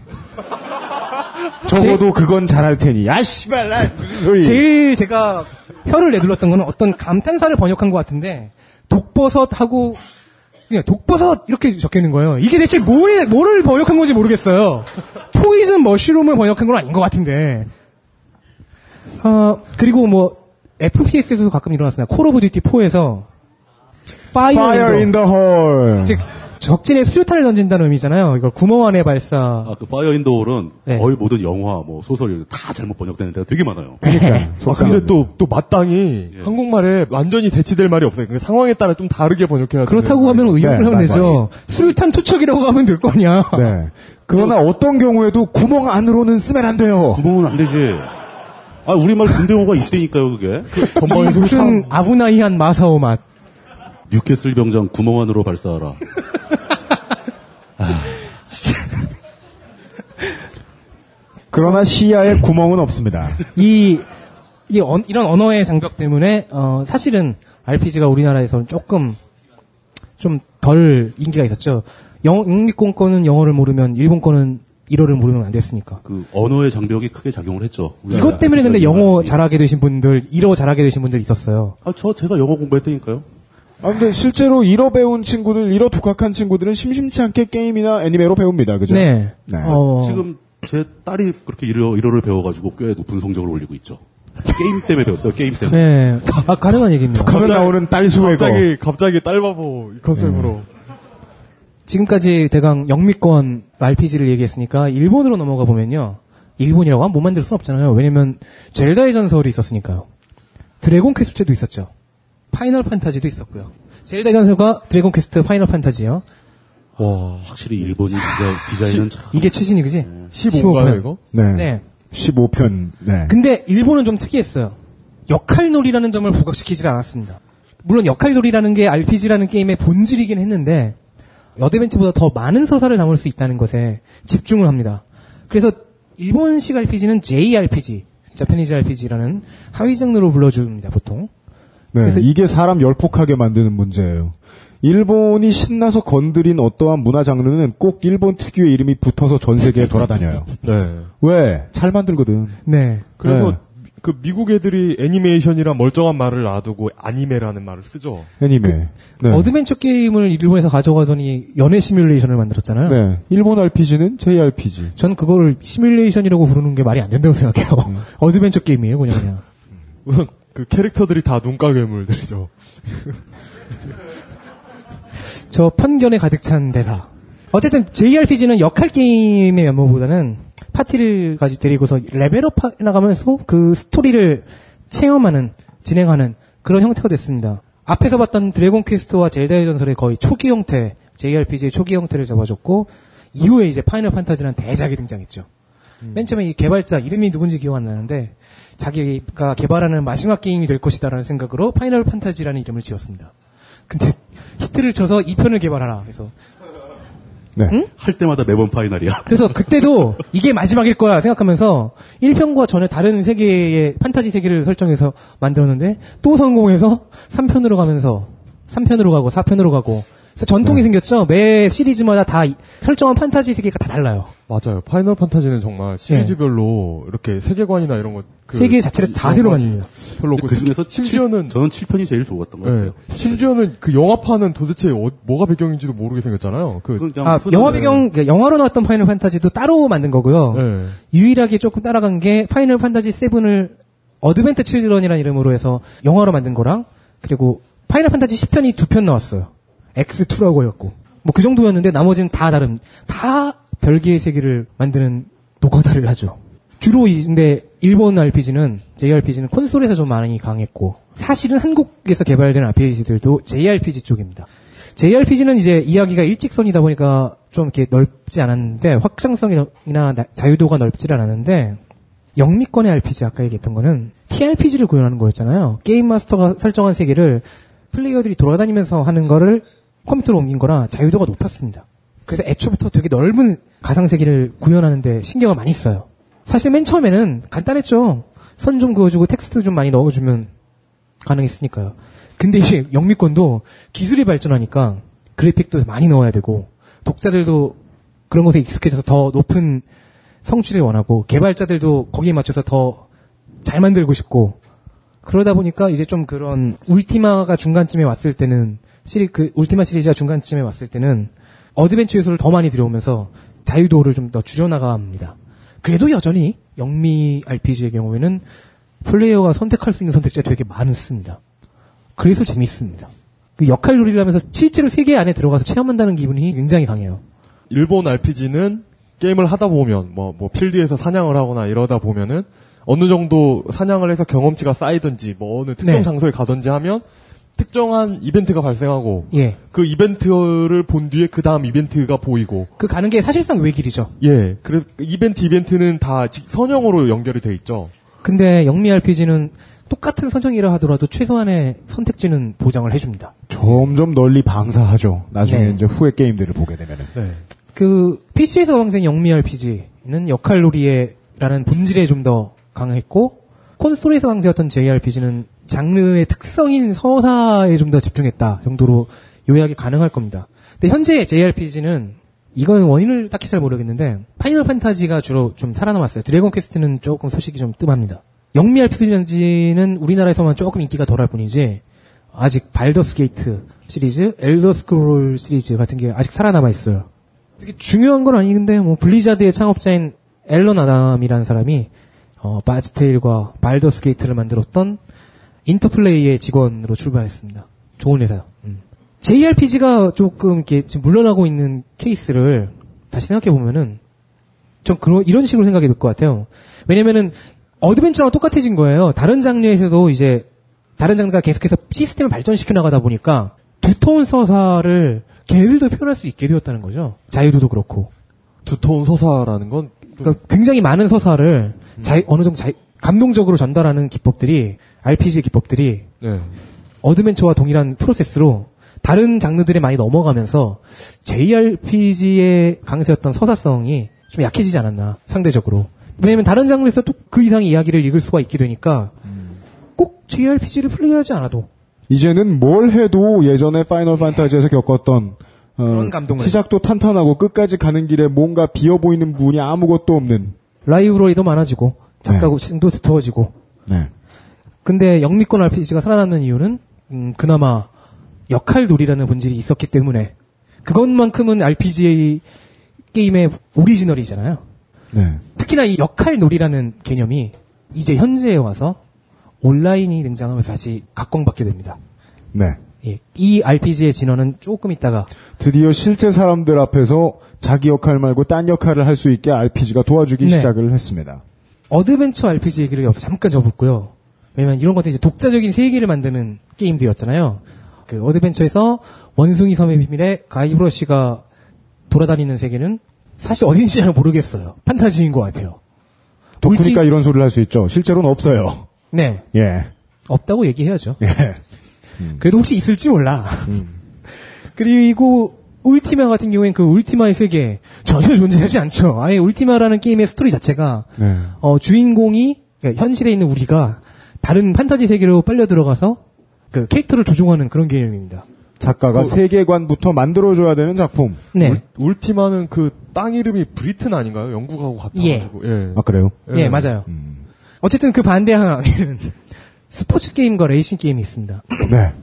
어, 세계관을 어떻게 잘 베껴다 놓느냐. 예. 좀 더 이 하이퍼 리얼리즘에 가까운 게임의 이야기는 저희들이 잠깐 쉬고 광고를 좀 듣고 돌아와서 다시 진행하도록 하겠습니다. 한 10분 쉬어가죠? 네.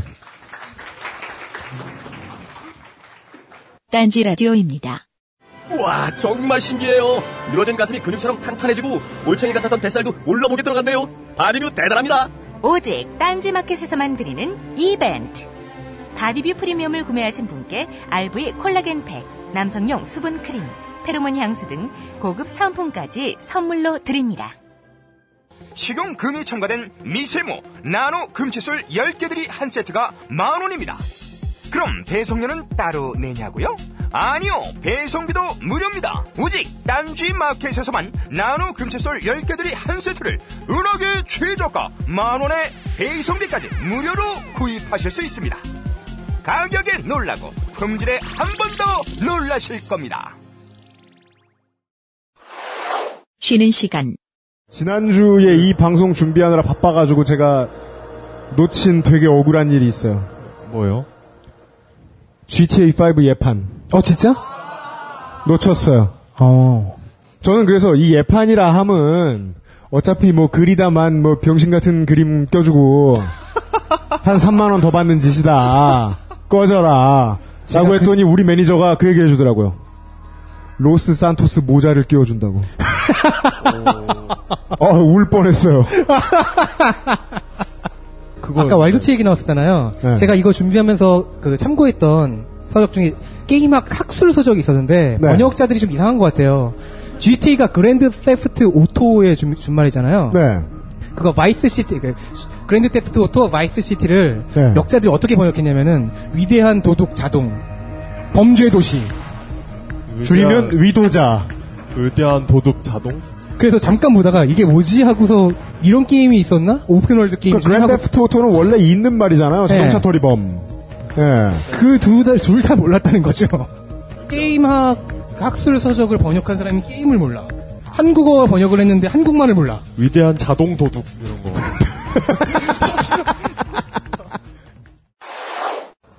저이 그 방탄 필름이라 이 광고를 네. 그 예전에 돌고래형 나왔을 때 처음 광고가 나왔잖아요. 네. 그걸로 들었는데 그 저 사무실 뒤에 있던 그 봉지 속에 든 망치하고 전화기가 그거였더군요. 네, 그게 죽은 사람의 유품이 아니에요. 아, 전 진짜 무슨 그 사건 증, 증거처럼 이렇게 비닐 팩에 담아가지고. 그게 벙커에 굴러다니면 진짜 이상하잖아요. 그러니까요. 그 되게 음침한 곳에 진짜 무슨 살인 사건인 줄 알고. 아, 그러니까 돌고- 오늘 청소해서 안 보이네. 오늘 들고 와서 한번 깨는 거 보여드리려 했더니. 저희 그 죽지 않는 돌고래님이 이번에 무슨 살인 사건 하나 보구나. 뭐 실험을 하고 있나. 증거를 가져왔구나. 네. 혹은. 그 증거 모조품으로 실험을 하고 있거나. 그래, 전, 전 진짜로 그거 그 제 지문 묻을까봐 그거 손 안 댔잖아요. 나도 나도 혹시나 얘가 불법으로 증거물을 들고 나온 거면 위험하다. 네. 하여간 그건 아, 아니었고. 한우를 그 예약해서 구매하실 날이 며칠 안 남았답니다. 우리가 공개 방송이라 지금 제가 이걸 까먹고 제가 못 말할 뻔했는데 네. 예 그렇답니다. 그 제가 그 아로니아진 때도 말씀드렸지만 그 선물을 할 때 가성비가 있죠.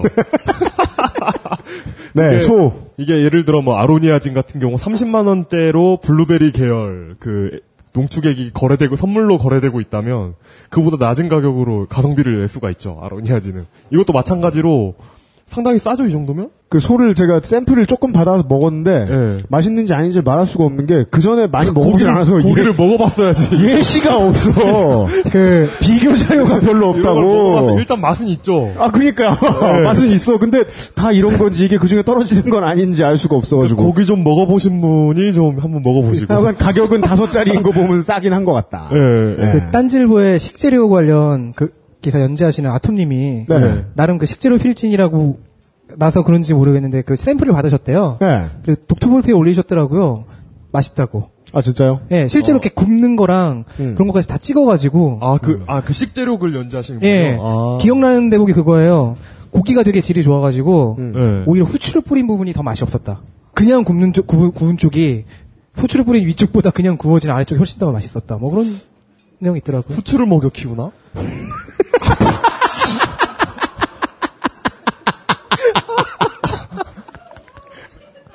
네. 동물 복지 인증 조건이란 후추를 먹느냐. 예, 이렇게 알겠습니다. 여러 가지다 진짜 건, 건우축산을 건축우산으로 읽지 않나 거기서 파는 소를 후추를 먹여 키웠다고 하지 않나 그 건축우산 처음 들으니까 되게 신선했는데 자꾸 들으니까 귀에 박혀가지고 이제 네. 건축우산 같아. 예, 예를 들어 그 탄산수 제조기 이런 건 탄산을 예전부터 좋아했으니까 이거 좋다 안 좋다 이렇게 말할 수가 있잖아요. 네. 근데 고기는 정말 얼마 안 남았습니다. 네. 광고 듣고 돌아왔습니다. 예. 우리가 이 지난 회차의 첫 번째 이야기를 시작했던 게임으로 다시 돌아와서 또 다른 장르에 대한 이야기를 간략하게 정리해드리고 가겠습니다. 아마 퐁부터 이야기를 할 것 같네요. 아닙니다. 왜? 아, 어. 일단 지금 아, 방금 전에 설명한 어드벤처 RPG 독자적인 세계를 구성해서 탐험을 할 수 있게 해줬다고 했죠. 반면에 이제 지금 설명한 스포츠 게임과 레이싱은 정반대의 얘기를 살려고 합니다. 현실 세계를 얼마나 더 잘 모사하고 카피해오느냐의 네. 싸움입니다. 이 관점에서 보면은 스포츠 게임의 시조가 퐁이 아니게 돼요. 그런 건 단지 게임을 만들기 힘들 때 극초기에 만들 수 있는 장르가 한정돼 있었을 때 아직 다 장르가 개척되지 않았을 때의 이야기입니다. 왜냐면 오실로스코프를 보고서 테니스 경기장에 떠오르진 않으니까요. 네. 그 막대기에 튕기는 공을 그냥 테니스라고 주장했을 뿐이죠. 그렇습니다. 탁구라고 주장했을 뿐이고요. 네. 예. 그 현재 스포츠 게임의 개념을 세운 회사가 일렉트로닉 아츠입니다. EA죠. 지난 회에 설명했던 그 최초의 서드파티 회사들, 그 최초의 게, 임 소프트만 제작하는 회사들 중에 하나고요. 네. 아타리 쇼크의 불황을 이겨내고 지금까지 이어진 두 개의 회사 중 하나입니다. 하나가 나머지 90년대 말에 이 감동적인 캐치프레이즈를 내놨죠. 되게 철학적인 내용이에요. 네. 어, 아, 그, 그 EA 스포츠 이렇게 게임하면 EA 게임 한마디 틀면- 하잖아요. 예, 예, 네, 예. 그게 그 얘기예요. 그 도대체 무슨 소릴까 예. 엄청 궁금했었는데. 예. If it's in the game, it's in the game이에요. 아. 예. 그, 즉, 그 표에서도 나오듯이 그 우리가 사는 세상 그 자체를 모사하려는 시도를 되게 많이 했어요. 단순히 그러니까 그, 그 이전에도 당연히 스포츠 게임은 있었죠.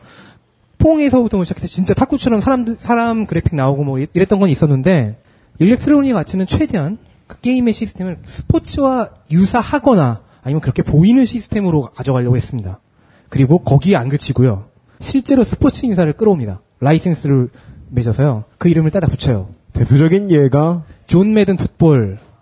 이 경우에는 해설가이자 존 매든이 직접 게임 개발을 할 때 뭐 저, 사, 저 사람 아. 그 해설자인가요? 네. 미, 미식 축구 해설자. 저 사람이 그 최초의 존 매든 풋볼 제일 왼쪽 위에 있는 저거 나올 때 이런 식으로 풋볼의 재미가 그 미식 축구의 재미가 들어가면 좋겠다라고 직접 뭐 손으로 그 기획서에다가 첨, 첨언도 해주고 직접 저 게임의 매뉴얼을 작성하는데도 참여하고 그 이후에 그쭉 나왔어요. 보면 2004년까지 나왔, 나왔나? 그 이후에 나왔을 것 같은데. 네. 그리고 EA가 최초로 내놨던, 내놨던 농구 게임인 레이커스 vs 셀틱스. 이거죠. 예. 아, 이거 진짜 재밌겠었는데. NBA 플레이오프. 아, 정식 제목은 레이커스 vs 셀틱스 and NBA 플레이오프입니다. 예.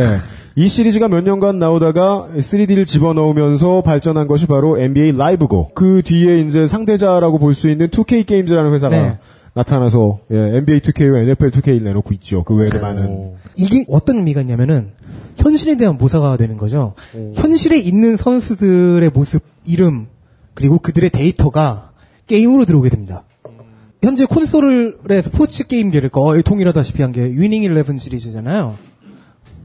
박지성이 이 게임을 하면서 자기 자신을 조작할 수도 있는. 네. 실제로 그런 얘기 가끔 예능에 나오잖아요. 어, 이- 이거- 박지성 씨 나오셨는데 게임은 뭐 하세요? 뭐 이런 식으로. 이건 실제로 그 축구, 축구 선수들이 많이 합니다. 네. 이런 게 바로 현실의 재현을 시도한 거죠. 잘 만들어진 스포츠 게임은 이- 이런 것 때문에 스포츠의 룰도 그렇고 선수, 구단 이런 것까지 다 게임 내에 구현되어 있습니다. 현실 스포츠를 복사한 거예요. 풋볼 매니저 같은 게임 최근에 이거는 선수가 되는 게 아니죠. 구단주가 됩니다. 저, 전 이거 정확히 기억합니다. 제가 그 대학 다닐 때 이 게임 시작해서 그러니까 만 72시간을 했던 기억이 나요. 예. 많은 어떻게 따져요? 시간에 대해서? 아, 왜냐면 안고 3일 지났어요, 그냥. 아, 그래요? 예. 어... 아, 도합 70, 아, 예. 연속 72시간. 예. About 72. About 72. 아, 예, 예. 제가, 제가 말을 잘못했군요. 무박 또- 3일. 예, 무박 3일. 아하. 네. 깜짝이야. 그때, 지금 관객분들은 다 만 시간 했다는 줄 알고. 네. 한 시간. 아, 1만 72시간이 아니고요. 예. 거의 3일. 예, 그것은 고행하는 시따르타지, 그게. 예, 밥을 안 먹다는 거 아니야.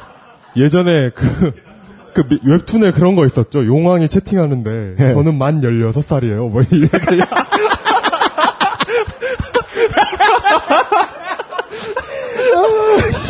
그, 그렇진 않았답니다. 예, 예, 예. 그건 아니었고요.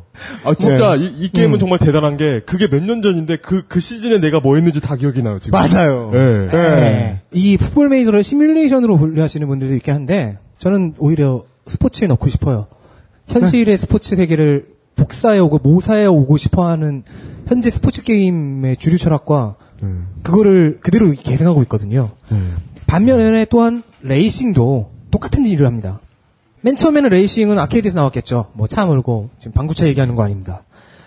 그 근데 사실은 아케이드에 있었던 레이싱 게임은 현재의 레이싱 게임에 많은 DNA를 전해주진 못했어요. 정작 레이싱이 좀 더 많이 영향을 받았던 건 90년대에 되게 인기를 끌었던 비행 시뮬레이션이라고 네. 점점 더 정밀하게 가죠. 나중에는 아, 비행기에 시- 필요한 실제 장비를 본뜬 컨트롤 그 부, 부가적인 컨트롤러가 붙어서 제대로 비행 시뮬레이션을 플레이하는 사람은 진짜 조종석에 앉은 것 같은 포스가 풍겨요. 네. 저이 사진이 무슨 게임이죠? 윙코맨도 아니에요? 네. 이거 이거 이거 윙커맨더 one이 같은 오리진의 윙커맨더네요. 예, 예, 예.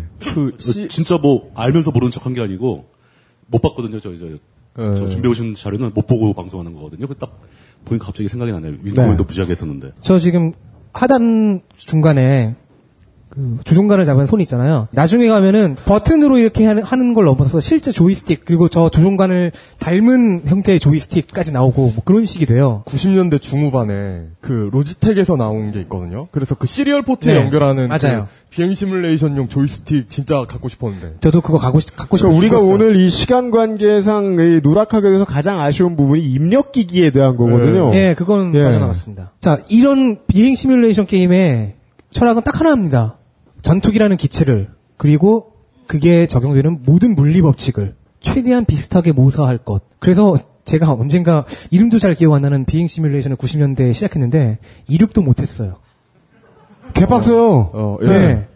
진짜로 양력이라든가 뭐 이런 물리학을 잘 알고 그거를 조종의 형태로 표출할 수 있어야만 이륙이 가능하고 그때부터 게임이 시작이 되는데 제, 제 기억엔 그 패키지 안에 이륙, 이륙이나 뭐 이런 데 쓸 체크리스트도 있었던 네. 기억이 네. 되고요.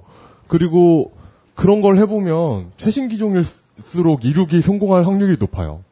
예. 아무튼 저는 거기서 좌절하고 네. 원래 실제 비행기들이 예전 뭐 프로펠러기보다 요즘 최신의 전투기들이 조종하기 훨씬 쉽습니다. 예. 아, 예, 그래요? 그 사람들은 이제 전투 목적으로 활용을 하는 거기 때문에 비행에 음. 신경 쓸 여지가 없다는 거죠. 그러니까 자동화돼 있는 거죠. 비행. 그러니까 제가 그때 이륙을 실패한 것은 제 문제가 아니라 그게 너무 어려워서다. 아, 그건 당신 문제야.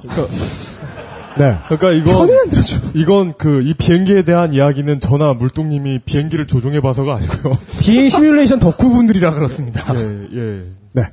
자, 아무튼 현재의 레이싱 게임은 원래 아케이드에서 있었던 그런 레이싱 게임에서는 경주라는 아, 이거, 이거. 네, 경주를 통한 경쟁 이라는 그 게임의 아웃런의 장면이 네. 나오고 있습니다.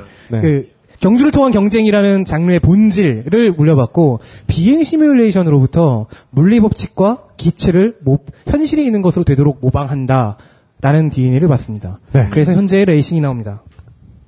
심지어 거의 인기를. 못 사라졌는데 시뮬레이션 분야 중에서는 그 잠수함 시뮬레이션도 있었어요. 어, 그래요? 아, 유보트 이런 거. 예, 그래가지고 근데 거기 계기판이 실제 잠수함하고 똑같이 생긴 계기판 설정. 다 그러니까 생각해 보세요. 그럼 또 홍성갑은 물에 못 들어갔겠네요. 네. 예. 잠 아니, 나 잠수를 못 하고 물에 떠 유보트는 손도 안. 됐어 무서워서. 아, 그게, 그리고, 이렇게 잠수함 시뮬레이션이라면 잠수함이 이렇게 나가는 그런 그래픽을 기대할 텐데 그런 게 없어요. 그냥 그냥 조, 조종식 화면밖에 없어. 그러니까 잠수를 하면 그냥 계기판만 올라가요, 이렇게. 그럼 막 손에 땀을 쥐고 막. 예. 어, 어, 위험해. 막 그리고 그런 바깥이 안 보이잖아요. 그 적을 어떻게 탐지하냐? 소나 탐지기로 탐지해야 돼요. 난 네. 적을 보지 못하는 거야. 레이더에 걸리는 것만 보고 잡아야 되더라고요. 예. 어쨌든 간에 음, 원래 비행 시뮬레이션이 완벽한 재현을 위해서 계속해서 부가 장비가 들어갔다고 했잖아요. 근데 이제 아케이드나 콘솔로 레이싱 게임이 발전하게 되면서 어 근데 그냥 이거 다그 컨트롤러 하나로 되- 해도 되지 않는가 라는 질문을 던지게 되고 실제로 그렇게 갑니다. 아케이드에서는 그냥 운전대 휠이랑 뭐 밟는 거 정도로 되고 컨트롤러 하나로 콘솔과 PC에서는 뭐 키보드로 해도 되고 그 정도로 그냥 간략화시키고 게임 내적인 것에 모사를 더욱더 중요시하게 여기기 시작합니다. 물리 법칙, 코스의 실감, 조작은 간편하게 하되 현실감은 이쪽에서 좀 찾아보자라는 생각이었죠. 팔아먹기 위해서 즉 돈을 벌기 위해서 아주 좋은 선택이었습니다. 그, 그거는 제가 보기엔 이제 그 사용자들의 선택에 의해서 갈리는 것 같아요. 아, 그럴 수도 있죠. 사람들의 취향이 어떤 사람은 복잡한 거 다 귀찮고 달리는 맛만 느끼겠다라는 사람도 있는 거고 있고 음. 어떤 사람은 실제로 내가 저 장비를 진짜 조작하는 것과 똑같은 경험을 해보고 싶다 하는 사람한테는 실제 시뮬레이터 가까운 걸 주고 그 양쪽으로 갈라서 발전했는데 대중성은 쉬운 게임이 더 대중성이 있고 그리고 지금 후자는 거의 전멸했어요. 네. 어쨌든 조작이 간편하다고 보니까 콘솔 쪽에서 히트를 치고 거기서 일단 조작을 컨트롤러만으로도 가능하면은 PC로 왔을 경우 키보드와 마우스까지 이용하게 되니까 좀 더 정밀하게 할 수 있잖아요. 그래서 이번에는 콘솔에서 실험하고 PC로도 옮겨오는 경우가 많아졌습니다. 그래서 역사적인 작품은 잠깐 콘솔로 외도를 해서 콘솔 얘기를 해야 되는데 세가의 버추얼 레이, 레이싱부터 3D 그래픽이 쓰입니다. 그리고 곧바로 다시 아까 스포츠에서 얘기했던 EA가 Need for Speed를 들고 나옵니다. 이 정도는 돼야 네. 이 정도는 돼야. 이 이거는 정도는 돼야 어떻게 이 아성을 어떻게 끌어내릴지 모르겠어요. 명브랜드예요, 진짜. 그리고 실제 존재하는 차종으로만 완전히 100% 채워보자는 목표를 세운 게임이 있어요. 그란 투리스모입니다. 실제 존재하는 그리고 어, 경기장 트랙도 아마 거의 다 100% 실제 존재하는 트랙들을 썼을 거예요. 제가 정확하게 기억을 못하겠는데 그란 트리스모의 현대차 기종 들어간 적이 있었죠. 네. 이런 게임들은 그 실제 존재하는 차 혹은 존재할 법한 차를 모사하고 그리고 트랙을 모사하고 그 세계에서 적용되는 물리 법칙을 모사해서 하나의 장르를 만들어냅니다. 반대로 간 건 하나 한 브랜드 정도 있죠. 마리오 카트. 네. 게임 큐브 시절에 마리오 카트 되게 좋아했는데 그러니까 얼마나 realistic한 장르가 있던 간에 반드시 그 옆에는 SD 버전들이 꼭 있습니다. 근데 이것도 리얼하기도 해요. 왜냐하면 최소한 물리 법칙은 구현을 해냈거든요. 네. 이 계열에서 나온 아류작이 그 유명한 카트라이더죠.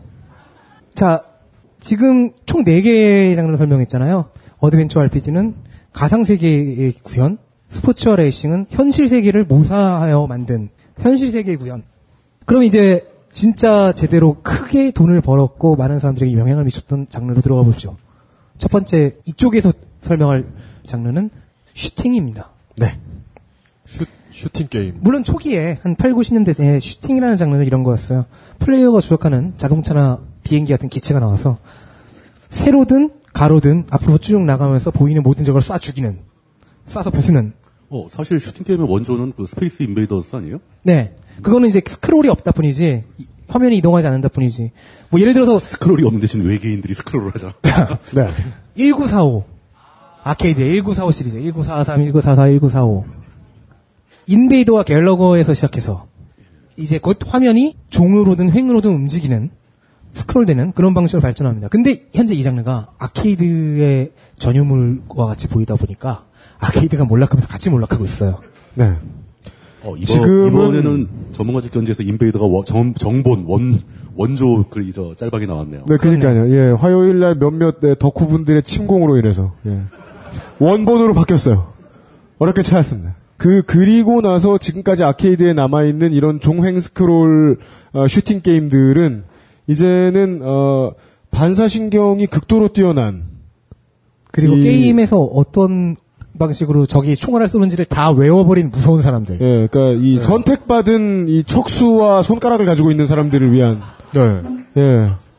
이 매우 이 인간 문화재 장르로 이제 변질됐죠. 그, 예. 그래서 그 총알을 피하지 못했을 때, 그 나의 오류보다는 조이패드가 고장났을 가능성을 더 높, 그렇죠. 크게 그리고 실제로 그런 네. 가능성이 더 높은. 예, 네. 그런 친구들. 네, 아케이드 조율사. 네.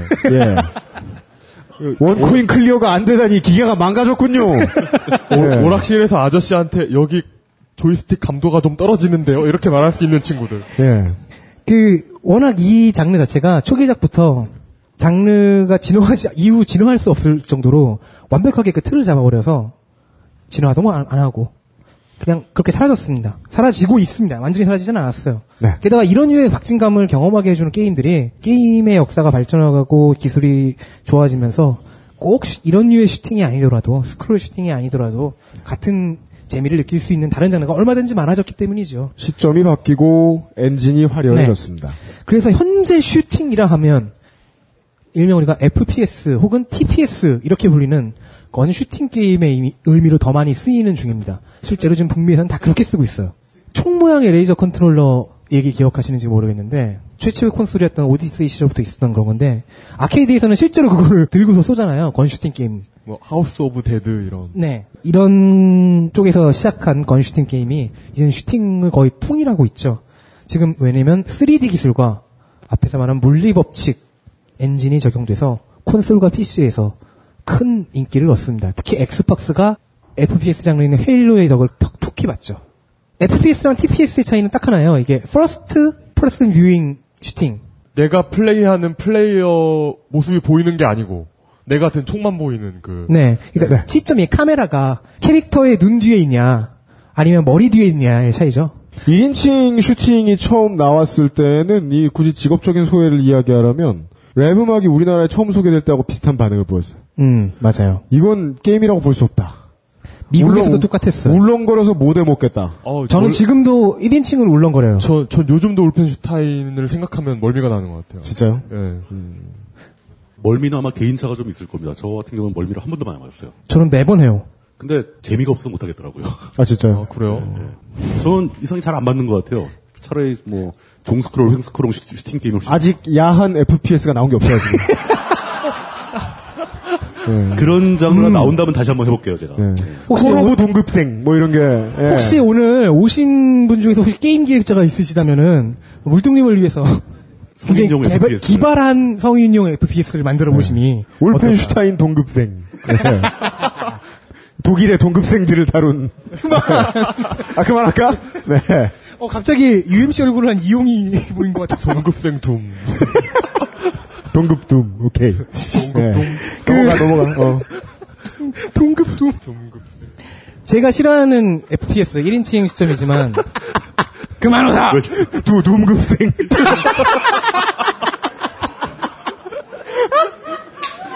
아 나 못 살아 진짜.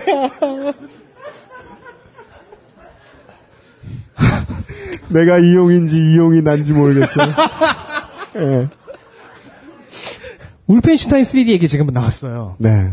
그게 사실상 최초입니다. 처음에, 처음에 저거 봤을 때는 진짜 깜짝 네. 왠지. 왠지 이 캐릭터 얼굴이 UMC를 닮았죠. 누군가 지금부터 저기 좀 있네. 보시게 될 거예요. 이 헬스 그러니까 키력이 많이 총을 많이 맞아서 이게 내려가면은 저기 저기서 막 피를 흘리죠. 눈, UMC 코, 입 이런 데서. UMC 친척분이 만들었다는 얘기. 이걸 만든 곳이 이드 소프트라는 회사입니다. 역시 80년도 지금 계속 80년도에 설립된 회사들 얘기를 하고 있는 거예요. 존 로메로 이름만 보면 뭐 좀비 영화 찍었을 것 같은 그분이 현재 이 회사와 존 로메로는 3D 슈팅 게임의 대가가 되어 있습니다. 그리고 UMC의 팬이 분명합니다.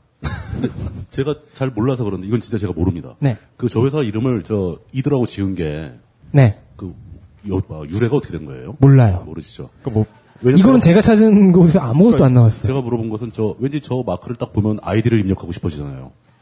아 그래요? 예, 그 아이디라고 읽어지는 저는? 무의식에서의 이드 생각을 했어요. 아 이게 아, 아이디라고 실제로도 많이 읽는데 아, 예, 그렇게도 이게 읽죠. 그 회사 이름이 명칭이 제가 알기로는 네. 그 프로이트가 생각나는 그 이드 그 네. 저도 관련이 그렇게 있는 걸로 아, 그래요? 예. 뭐 자매회사 어, 에고 책 10권을 읽어도 나오지 않은 얘기를 이용이 알고 있네요. 이드 에고 하여튼 전 그렇게 알고 있거든요. 뭐 틀릴 수도. 출처는 어, 좀 뭐 idiot인가?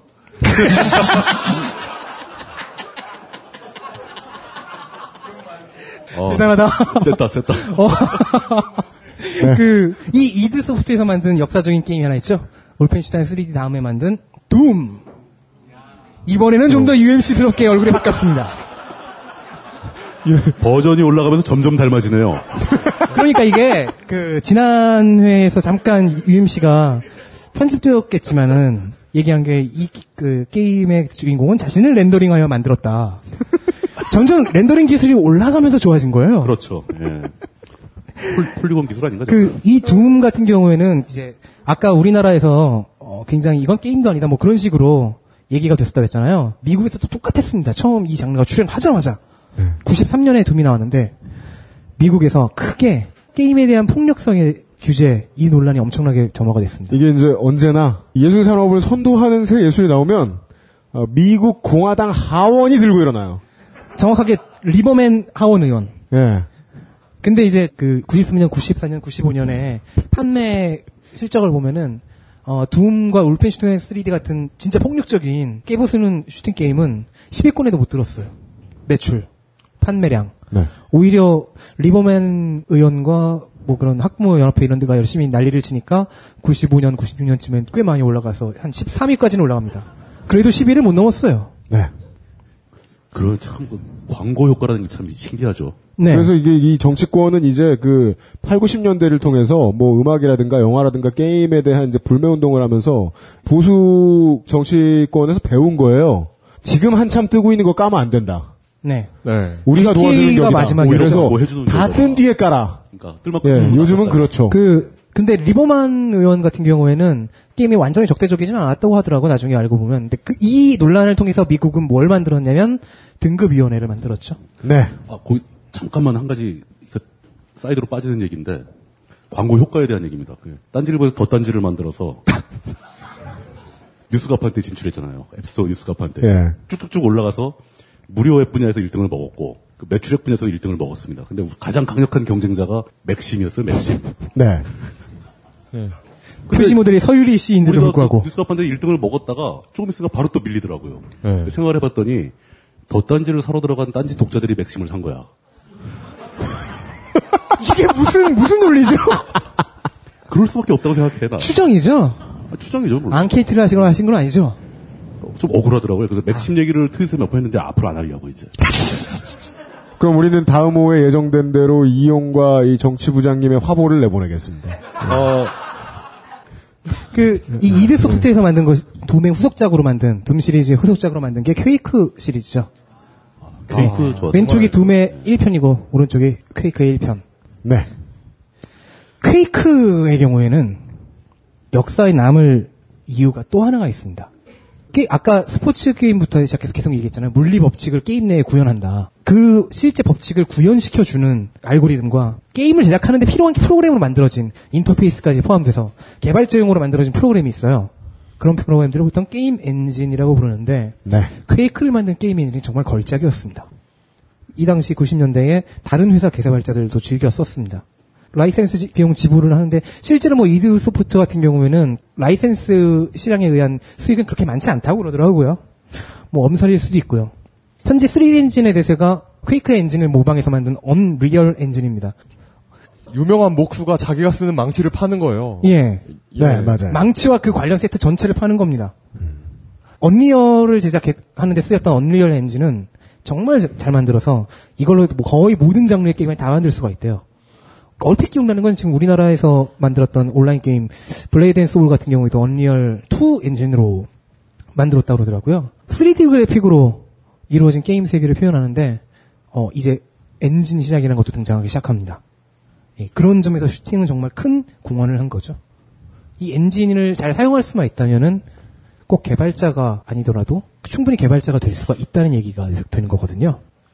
원고를 보니까 여기서 제가 게임 엔진에 대해서 설명하도록 되어 있는데 네, 제가 잘 몰라서 떠넘깁니다. 여기 모이신 분들은 다 아실 텐데 이 내용은 이제 이 알기 싫다 청취자 여러분 잘 모르시는 분들에 대한 설명으로 이해하고 좀 아주 쉽게 썼습니다. 3차원 게임이 나오기 시작하면서 먼저 이슈가 됐던 기술적인 아이템은 폴리곤 문제였죠. 지난 시간에 나왔지만 그 폴리곤 문제라는 게 결국은 이제 아주 복잡하게 구성된 3차원의 물체를 그래픽하게 출력하기 위해서 단순화시키는 과정에서 부드러운 공- 공면을 단순화시켜 깎아내가지고 삼각형의 연속으로 만들어내 버리는 겁니다. 이렇게 되면 어, 폴리곤이라는 이름은 어원이 저기서 온 거죠. 다각형이죠. 폴리곤은 뭐 삼각형, 사각형, 오각형 다 여러 가지를 통틀어서 폴리곤이라고 하는데 기술적인 이유로 흔히 삼각형을 씁니다. 왜 삼각형을 쓰느냐면 좌표가 세 개밖에 없잖아요. 그 전산학적 전산 그 소프트웨어 상에서 점 세 개의 이동 경로만 계산하면 그 폴리곤이 움직이는 걸 다 알 수 있다는 거죠. 그걸 계산해서 움직이면서 좀 더 사실적으로 보이기 위해서는 뭐 광원에서 출발한 빛이 도달하는 각도와 그 빛의 양을 계산합니다. 밝게 어둡게 표현을 해주죠. 그럼 입체감이 확 살기 시작합니다. 이런 식으로 이제 폴리곤을 이용해서 복잡한 그래픽을 만드는 기술이 발전되면은 이 과정을 모든 게임 업체가 다 처음부터 반복할 필요는 없잖아요. 가장 선도적인 업체가 하나 이걸 멋지게 잘 해놨으면 여기에 좌표만 따로 입력하면 다른 모양을 막 그려낼 수 있는 거 아닙니까? 그럼 이 자기네가 만든 거에 자신감이 있는 회사든 요 소프트웨어 일종의 함수들의 모임, 그 라이브러리라고 하는데 라이브러리들을 쓰기 좋게 잘 정리를 해서 매뉴얼과 함께 다른 회사에 팝니다. 그러면서 이제 당시 다른 게임 업체의 폴리곤 기술이 쫙 동시에 다 올라가는 거죠. 어떤 업체는 그걸 사다가 아예 소스까지 사다가 자기네가 더 개발하기도 하고 더 좋게 만들어 또 팔기도 하고 똑같이 게임 엔진 이 저 언리얼이나 퀘이크 제가 뭐 아마 이견이 좀 있으신 분이 있을지 모르겠지만 제가 보기엔 그 언리얼 엔진이 기술적으로 가장 훌륭하다라고 보고 있는데 그 언리얼 엔진 같은 것도 마찬가지입니다. 그냥 폴리곤은 어떤 복잡한 물체의 외관을 graphical하게 표현하기 위해 쓰이는 거라면 이 언리얼 같은 그때 쓰인 3D 게임 엔진은 아예 저 공간을 만드는 방법, 공간을 만드는 것 전체가 다 포- 소프트웨어에 포함되어 있는 거예요. 그러니까 특정한 좌표를 입력해주면 미로가 형성되고 그 미로의 벽도 안 깨지는 벽이 있고 어떤 벽은 뭐 총을 맞으면 깨지는 벽도 있고 또 같은 층, 뭐 여러 층을 가진 미로를 만들 수 있고 한 층에서도 높낮이가 미세하게 다르다거나 기울어져 있다거나 계단식이라거나 이런 걸 다 데이터를 입력해가지고 만들어낼 수 있는 겁니다. 공간을.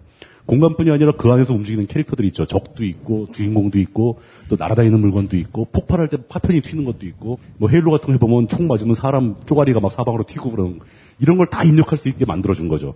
요 프로그램의 full set를 보통 게임 엔진이라고 부르는 거죠. 그리고 이렇게 그 계산할 게 많아지는 거잖아요. 아까 아까 막 텍스트 있었고 2D 게임보다 계산할 게 많아지고 또 이게 거리에 따라서 크기가 달라지기 때문에 이게 소수점. 예. 예, 예, 소수점의 계산이 굉장히 많아지고 부동 소수점. 예, 네. 부동 소수점 계산이 많아지고 그러 그러면서 점점 이제 하드웨어 스펙이 올라가죠. 게임을 돌려야 되는. 그러면서 이 시기에 이 퀘이크가 나오고 이랬던 시기에 그, 그 IBM 호환기종 CPU를 만들던 회사들의 대량 멸종이 일어납니다. 예. 그래요? 누가 어디서 뭐 3D 게임 엔진 뭐 얘기했을 때 그게 딱 듣고 그게 2000cc냐 3000cc냐 이런 질문만 안 하는 거예요. 저는 엔진 하면은 꼭 게임 엔진 얘기하면 생각나는 게 쯔꾸르. 그게 뭐예요? 게임을 만드는 게임이에요. 그러니까 아. 그 이런 류의 그 엔진 프로그램을 진짜 그냥 일반 사용자도 이용할 수 있게 네. 확실하게 downgrade를 시켜서 RPG 쯔꾸루, 슈팅 쯔꾸루 이런 게 나왔었어요. 아, 게임을 만드는 일을 게임이랍시고 하라고 하는 거예요? 네. 무슨 RPG Maker 뭐 이런. 그렇죠. 거, 예. 그 사용자들의 노동력을 착취하려는 음모 아닌가? 아 그건 아니고요. 그, 저, 그, 저 같은 경우에는 그거 만들, 그걸로 짧은 게임만 RPG 하나 만들어갖고 친구들한테 돌리고, 야, 이거 만들어서 그냥 싼 가격으로 팔아볼까? 뭐 이런 얘기도 하고, 디스켓 있던 시절 얘기입니다. 어, 그거는 진짜 아까 얘기했던 서사의 복제 과정을 현실화 시켜버린 게임이에요. 네. 그러니까 게임 엔진을 일반인도 사용할 수 있게 downgrade 시킨 다음에 판 거예요. 네. 그, 쯔꾸루 얘기는 좀 이따 또 할 수 있을 것 같고. 지금 서사 얘기하셨는데. 아, 자꾸 저를 보고 그러세요. 부담스러우니까 저쪽 보고 해. 그 지금 막 울뚱님이 서사 얘기, 복제 얘기 해주셨는데 다른 장르가 또 있습니다. 지금까지 서사를 즐기는 게임 쭉 하- 얘기했었고 스릴을 즐기는 게임도 얘기했어요. 근데 두뇌 플레이를 즐기는 게임도 있습니다. 당장 이런 전략 게임, 전술 게임 떠오르면 코에이 기- 기억하시겠죠?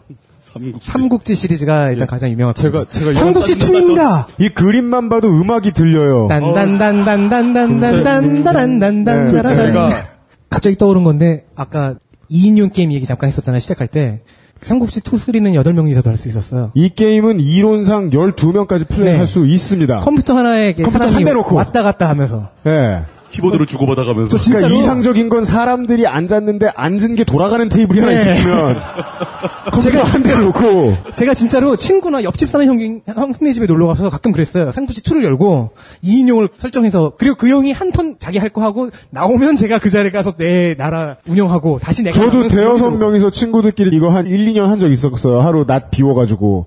근데 하다 하다 서로 안 맞아가지고 결국은 한 사람이 컨트롤하고 나머지가 옆에서 얘기했어요.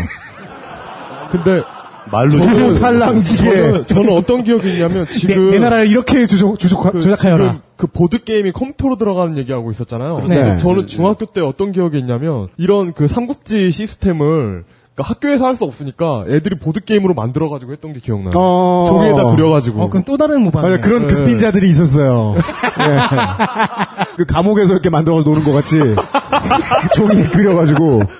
예. 그러면 몇 명 모이면 그 중에 손재주가 있어가지고 진짜 어, 예, 잘 그리는 애가. 네. 어쨌든 이런 삼국지 시리즈가 되게 제일 대표적인데, 음, 삼국지 시리즈는 턴제. 한 명이 자기, 자기가 할걸 다 하고, 그 다음 사람이나 컴퓨터가 자기 할 거 하고, 이런 식으로 턴제의 전략 게임의 틀을 거의 다 잡아버렸죠. 저는 그 턴제를 별로 안 좋아하는 편인데 네. 문명이 턴제죠. 어, 네. 예, 예, 예. 근데 문명의 턴제는 되게 편하더라고. 어, 근데 예. 그 턴제는 그러니까 문명이 턴제의 장점을 극대화했다고 볼 수 있는데 턴제는 정말 그 그러니까 FM도 어찌 보면 턴제잖아요. 그러니까 포- 풋볼 매니저도 그 경기 단위의 턴제라고 할 수 있는데 그게 사람 폐인 만들기는 정말 좋은 시스템인 것 같아요. 네. 자기 turn에 할 수 있는 걸 다 하고 나서 그러니까 자기가 운영하고 있는 모든 것들을 다 체크를 해보는 거예요. 예. 그 재미가 상당해요. 그러고 넘긴 다음에 상대가 어떻게 경쟁자들이 어떻게 행동하고 그에 따라서 이 다음에 내가 행- 취할 행동의 전략적인 그걸 정하고 선택이 계속해서 일어나는 거죠. 예. 근데 turn제 전략 게임에서 유명했던 코에이 일본의 코에이가 있다면 미국에는 SSI라는 회사가 이 턴제를 열심히 만듭니다. 회사 이름부터 전략이 들어가요. Strategic Strategy? Simulations 음. Incorporated. 예. 이거 전략 시뮬레이션 회사. 네. 그러니까 이게 회사 명칭. 이게 영어로 보면 이게 무슨 그 군사 회사인 것 같죠? 네. 예. 어, 그러니까 워게임 전문으로 하는. 스트레티직 시뮬레이션 아니시 전략 게임은 지들이 다 만드는 듯한 이름인데 얘들의 유명적이 그냥 펜조 제너럴 대전략 이런 겁니다. 어. 우리나라에서 크게 인기를 못 끌었어요. 왜냐면은 한글화가 안 됐기 때문이죠 당시. 그 코에이와 SSI가 이제 turn제에 주로 집중을 한 회사들이고 삼국지와 대전략이 그거 그 장르를 대표한다면은 85년에 설립된 Westwood사가 이제 등장하게 됩니다. 드디어 내 인생의 굉장히 많은 부분을 빼앗아간 회사가 나왔네. 왜냐면은 Dune 2를 엄청나게 하셨거든요. Westwood가 내놓은 Dune 2는 real-time 전략 게임, 그러니까 실시간으로 진행되는 내가 선택하고 하는 모든 행동과 상대가 선택하고 하는 행동이 실시간으로 진행되는 real-time 시뮬레이션, 줄여서 RTS, real-time 전략 게임의 시초를 만들어냅니다. 그게 Dune 2였습니다. 저는 진짜 아, 이 게임에 sandworm만 없으면 좋겠다는 생각을 했어요. 아, 그놈의 sandworm. 진짜 해가지고. 예. 그, 그 맵에서 불규칙하게 돌아다니면서 적이든 아군이든 무조건 죽여버리는. 예. sandworm만 없어도 이 게임 할만하겠다는. 그게 무작위 요소라서 좀 안 좋았어요. 예. 그리고 Westwood가 또 만든 게 Command & Conquer였죠. CNC와 아까 얘기했던 Doom에서부터 처음으로 multiplay라는 것을 지원하기 시작을 합니다. 즉 인터넷으로 연결이 되려고 하는 기미가 보였죠. 아, 근데 이런, 이런 RTS 게임도 자세히 보면은 아주 초창기가 adventure적 요소를 가지고 있어요. 서사가. 아, 그렇죠. 예. 예. CNC 같은 경우는 그 주인공이 뭐 악당이 한 명 있어가지고 세계를 지배하려고 그러고 거기에 맞서 싸우고 점차 영역을 넓혀가면 싸우다가 끝내 승리를 쟁취하는 서사가 있거든요. single play 할 때. 그런 서사도 중요하긴 하지만 이런 게임에서는 부수적일 수밖에 없다는 것을 깨달았던 회사가 시장 요소로 들어갔다. 예 몰라도 플레이할 수 있다라는 것을 간파했던 회사가 Blizzard입니다. 드디어 이 블리자드 회사 마크를 보자마자 귀 속에 들리는 소리가 있죠. 빠지지직. 그 아까 초반에 얘기했던 로베르타 윌리엄스 계보 얘기, 그 끼- 작가형 기획자 얘기하면서 나왔던 크리스 맷젠이 Blizzard에 합류하면서 Blizzard가 떴거든요. 그래서 그런 게임 만들다가 크리스 맷젠은 Diablo 1, 2, 스타크래프트 1, 2, Warcraft 2, 3에다가 굉장히 방대한 이야기를 집어넣고 더 위대했던 건 스타크래프트 1의 경우에는 스케일 큰 이야기를 집어넣었는데 그게 필요 없어지는 때도 알고 있었다는 점이었습니다. 그렇죠. 네. 아, 그게 무슨 말이죠? StarCraft가 정말 위대해졌던 거는 예.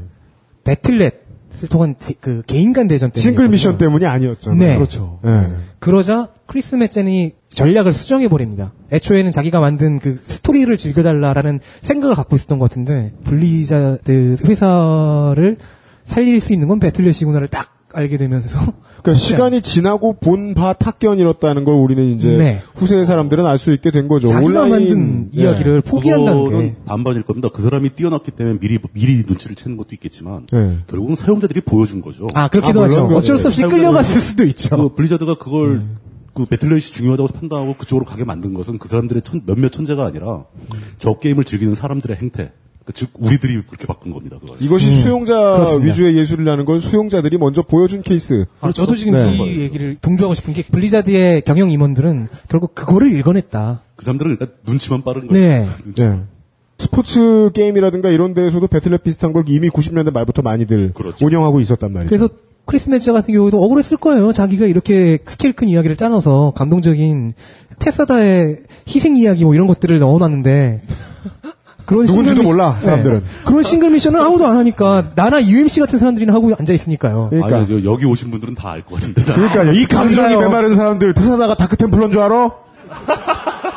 어 다음 장르. 그러고서 이제 아까 문명 이야기가 나오는데 문명은 어지 어, 떻게 얘기하면은 전략이라기보다는 이 장르에 속하게 됩니다. god game이라는 하위 장르입니다. 네. 정식 장르가 아니라고 하는 설도 있고요. 동사 GOT가 아닙니다. 전략 게임의 하위 장르가 되겠, 되겠죠. 네. god game입니다. 왜 god game이냐? god, god game에서 지금 UMC님이 GOD가 아니라고 개그를 쳤는데, GOT가 아니라고요. 예, 저 순간적으로 갓 게임 할 때 머리에 쓰는 갓 얘기하려고 했거든요. 어, 이거 괜찮겠는데요? 그, 갓을 짜는 그런 게임.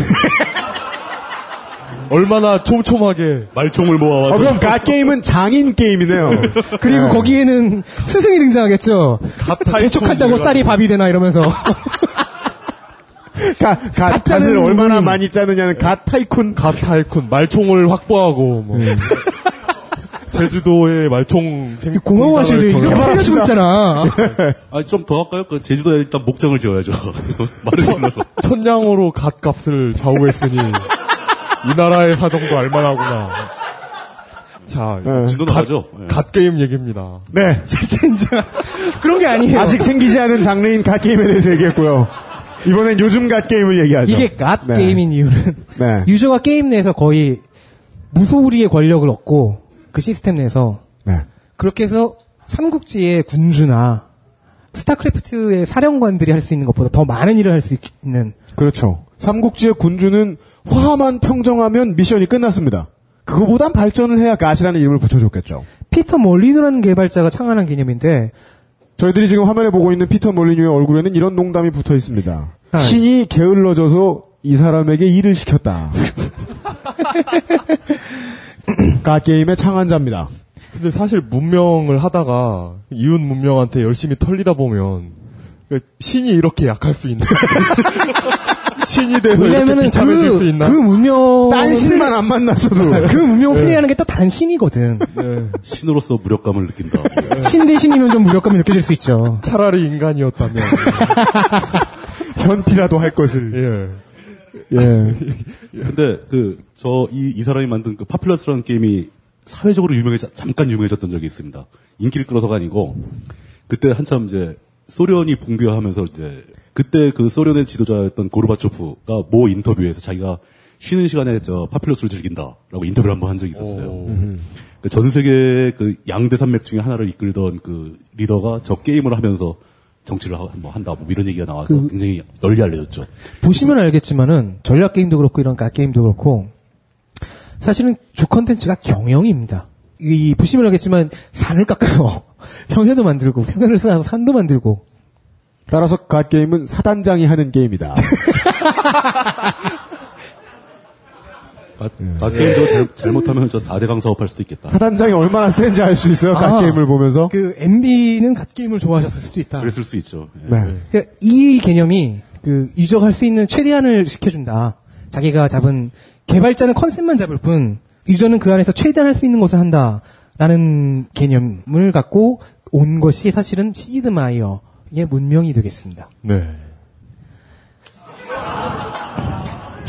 갑자기 왜, 왜 갑자기 여러분이 웃으시는지 청취자 여러분한테 설명을 드려야겠는데, 제가 이 시드마이어의 문명 시리즈에 대한 짤방을 구하는데, 검색어를 뭘 쳤는지 기억이 안 나는데, 맨 앞에 나온 게 이 어맹뿌의 얼굴이 있는 문명이었어요. 아, 이게 유저가 만든 그 비공식 패치라고 할 수 있죠. 네. 어, 어맹뿌 패치. 이거 이 리더를 선택하면 밑에 예비군과 노동자가 나오는 거죠. 그리고 그리고 그 종족 특성이 모든 도시는 문화 페널티를 2 받는다고? 2가 깎여 나가? 네, 문화 페널티를 받아요. 이- 이걸로 하면. 문화 승리는 절대 못 하겠네요. 네. 하여간 문명. 사실 그 전략 게임과 그 전략 게임의 하위 장르인 갓 게임의 유체가 아까 경영이라고 했잖아요. 그래서 경영학도 이용이 문명을 좋아하는 아니 그건 관련 없고요. 그런 거 관리는 것 같아요. 지금 나보고 이상한 개그 친다고 뭐라 할 자격이 없어. 아, 네. 죄송합니다. 다들 이렇게 준비해온 회심의 개그는 다 썩었네요. god 게임은 그 자유도를 플레이어에게 자유도를 선사해줘서 그걸 가지고 거의 모든 경영을 할 수 있게 해줍니다. 아 자꾸 MB 얼굴 보이네. 눈 돌리니까. 넘깁시다 빨리. 아, 네. 그러려면 다음 장르로 넘어가야 돼요, 이제. open world 게임입니다. 네. 오픈 아, world 게임. 이거는 god 뭐- 게임하고 조금의 차이가 있습니다. 예. 어, open world 게임은 두 가지 계열인데요. 하나의 계열은 심시티, 맥시스가 만들어졌죠. 아주 그 기념비적인 어떤 네. 그 기념비를 세우고 망한 회사죠. 이게 이뭐 그렇죠. 짤방 때문이 아니라 간단하게 이야기를 해드리면 정말이지 사람들의 인기를 독차지하는 이 킬러 게임이 발매가 되면 어, PC 게임 시장에서는 언제나 하드웨어들이 한번 대박을 맞습니다. 네. 예. 그렇죠. 예. 그 지금. 올 봄 시즌의 주인공은 심시티였어요. 예. 이 심시티가 지금 뭐 우리는 이 여기 있는 분들은 사진을 보시고 계시지만 제가 봐도 왠지 저 안산 시내 어디를 보는 것 같아요. 심시티로 이제 이런 걸 할 수 있어요. 새로 나온 버전에서는 이 정도 어떤 충실도를 가지고 만든. 2000년대 초기만 해도 이 심시티 2000이었나요? 3000이었나요? 그것만 해도 굉장히 2000. 당시로 서울시립대 도시행정학과에서 썼었죠. 수업을 예. 할 때. 아 그리고 서울에서 서울에서 심시티 모방한 그 도시 시뮬레이션을 예. 네. 했어요. 그래서 서- 이명박이? 아니요 아니요. 그 당시 시장은 이명박은 아니었고 네. 누구였더라? 누구지? 이명, 아? 이명박이었다. 그 당시 시장. 아 그래 가지고 서울시에다가 이렇게 심시 티처럼 그러니까 맵이 서울이에요. 건물을 짓다 보면 막 경복궁을 발견해요. 갑자기 땅에서 경복을 발견해. 예. 아니, 그런 그런 게 있, 그런 게임인지 시뮬레이션인지 게 그, 있었어요. 이 심시티 시리즈는 사실 이 심 시리즈, 심으로 시작하는 걸 얘기하려고 했는데 사실 심시티는 god 게임에 속하죠. 경영 시뮬레이션이니까. 이- 근데 이 창시자 윌 라이트가 맥시스에서 X 프로젝트, 프로젝트 X라고 불렀던 심즈라는 게임이 등장했을 때 별거 없어요 게임이 진짜. 그냥 그 현실 세계랑 유사해 보이는. 유일하게 god 게임이라고 부르기가 좀 모호한. 네 왜냐면은 갓이 아니라 게임 안에 그냥 인간이 되기 때문이거든요. 이건 좀 체험에도 가까운데 플레이어가 심즈라는 것은 그냥 그 안에 존재하는 인간이에요 게임 안에. 그리고 플레이어는 심즈에게 어떤 인생을 살 수 있도록 그냥 옆에서 약간 약간 도와주는 존재예요. 직장을 가- 얻게 하고 가고 밥 먹고 연애하고. 근데 사실 어떤 이야기가 정해져 있지 않고요. 자기가 조정하는 그 심즈 혹은 심즈들에게 어떤 인생, 어떤 사회를 이루게 할지는 오로지 오로지 플레이어 맘입니다. 아무런 제한이 없습니다. 네. 그래서 가상 세계에서 놀게 만드는 뭐 예를 들어서 게임은 아니지만 그냥 가상 커뮤니티를 만들어 놓은 세컨드 라이프 같은 네. 게임이라고 봐야 되는지 이거 세컨드 라이프라는 표현이 정말 적당한 게 네. 블로그에 이제 뭐 자기 일상 쓰고 자기가 갔던 맛집 쓰고 그러고 딴 게시판에 보면 자기 심이 오늘 뭐 했는지 써놓는 분들 네. 있잖아요.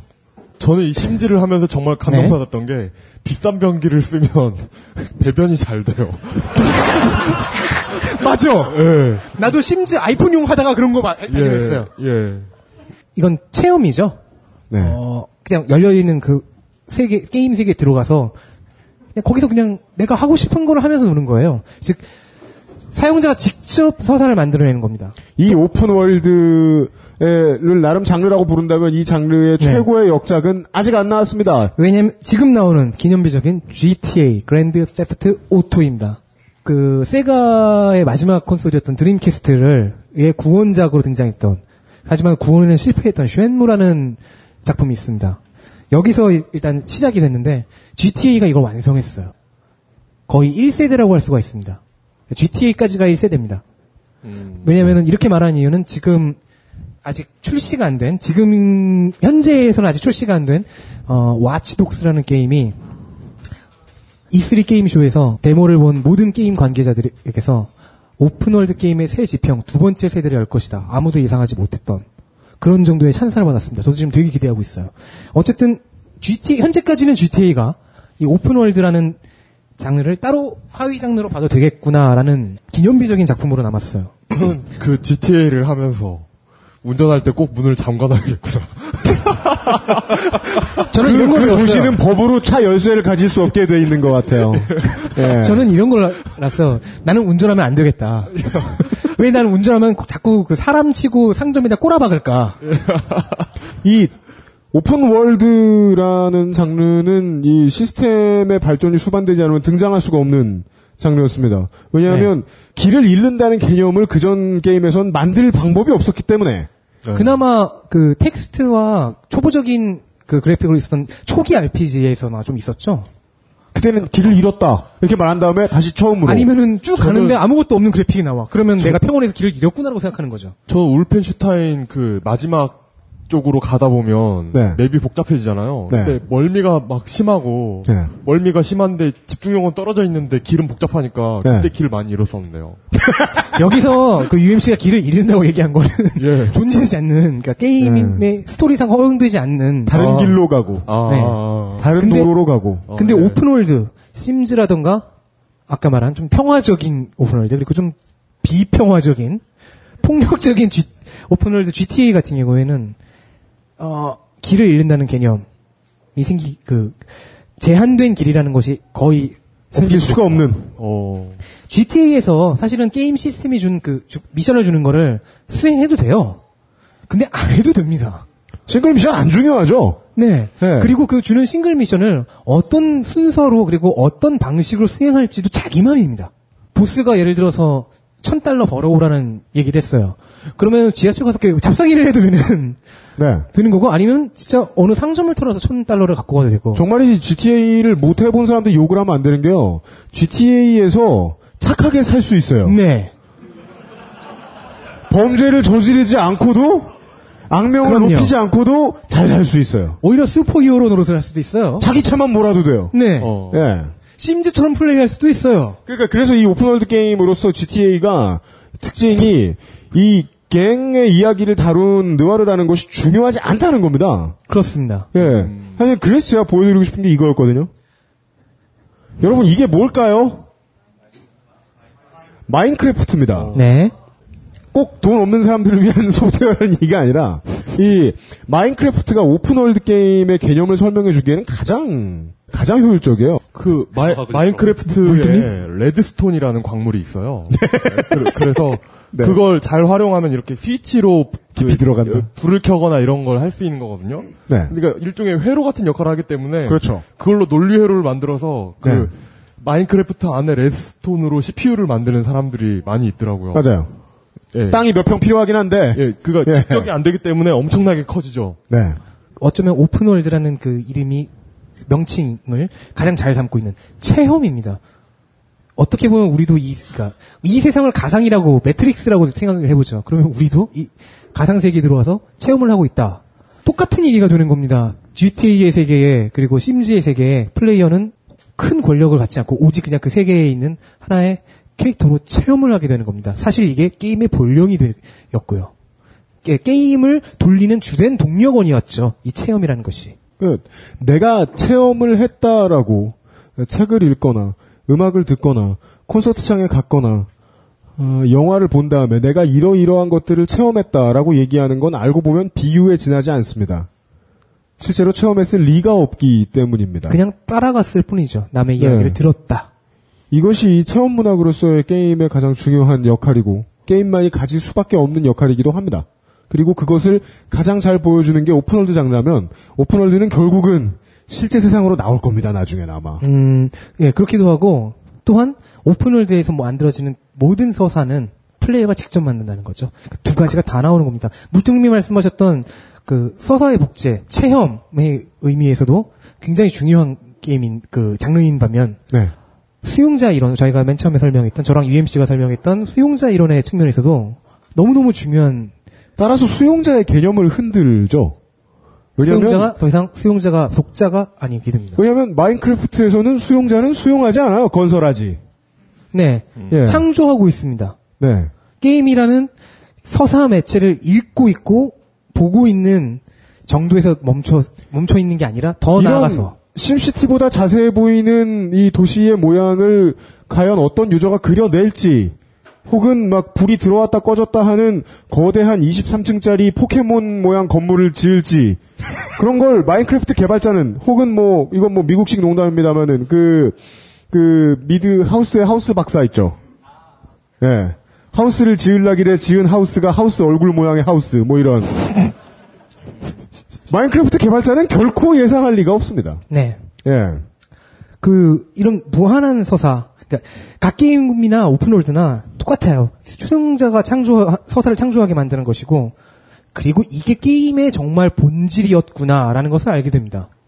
그동안 이야기가 딱 서사가 정해져 있고 그걸 따라가는 게임이라고 하더라도 그 목표를 달성하기까지의 과정은 유저의 숫자만큼 다양했었구나 라는 것까지 알게 됩니다. 네. 아 그렇다면 오픈월드라는 게임, 갓게임이라는 게임 이렇게 자유도가 높아서 모두가 다른 서사를 창조하고 있는 것이 사실은 그 이전 세대의 게임에도 있었구나라는 걸 알게 됩니다. 그리고 유저의 숫자만큼 무한, 무한해지는 서사라는 특징이 가장 잘 드러나고 가장 잘 응용되고 있는 게 온라인 게임입니다.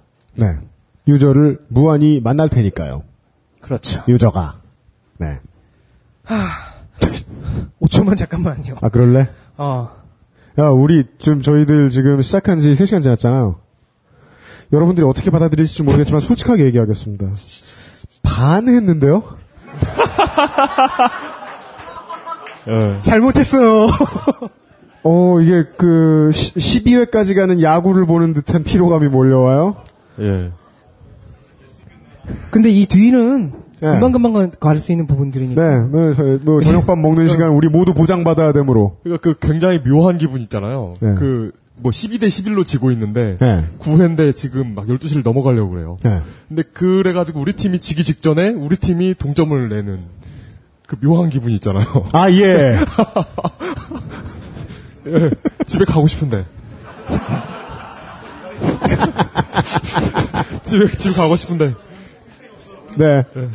아, 저희 5분 뒤에 예. 연장, 연장 전 들어가겠습니다. 5분 뒤에 아, 지, 지금 가셔도 저는 아무 말을 못할 겁니다. 온라인 게임 네. 이야기로 돌아오겠습니다. 잠시만 쉬었다 가죠. 예.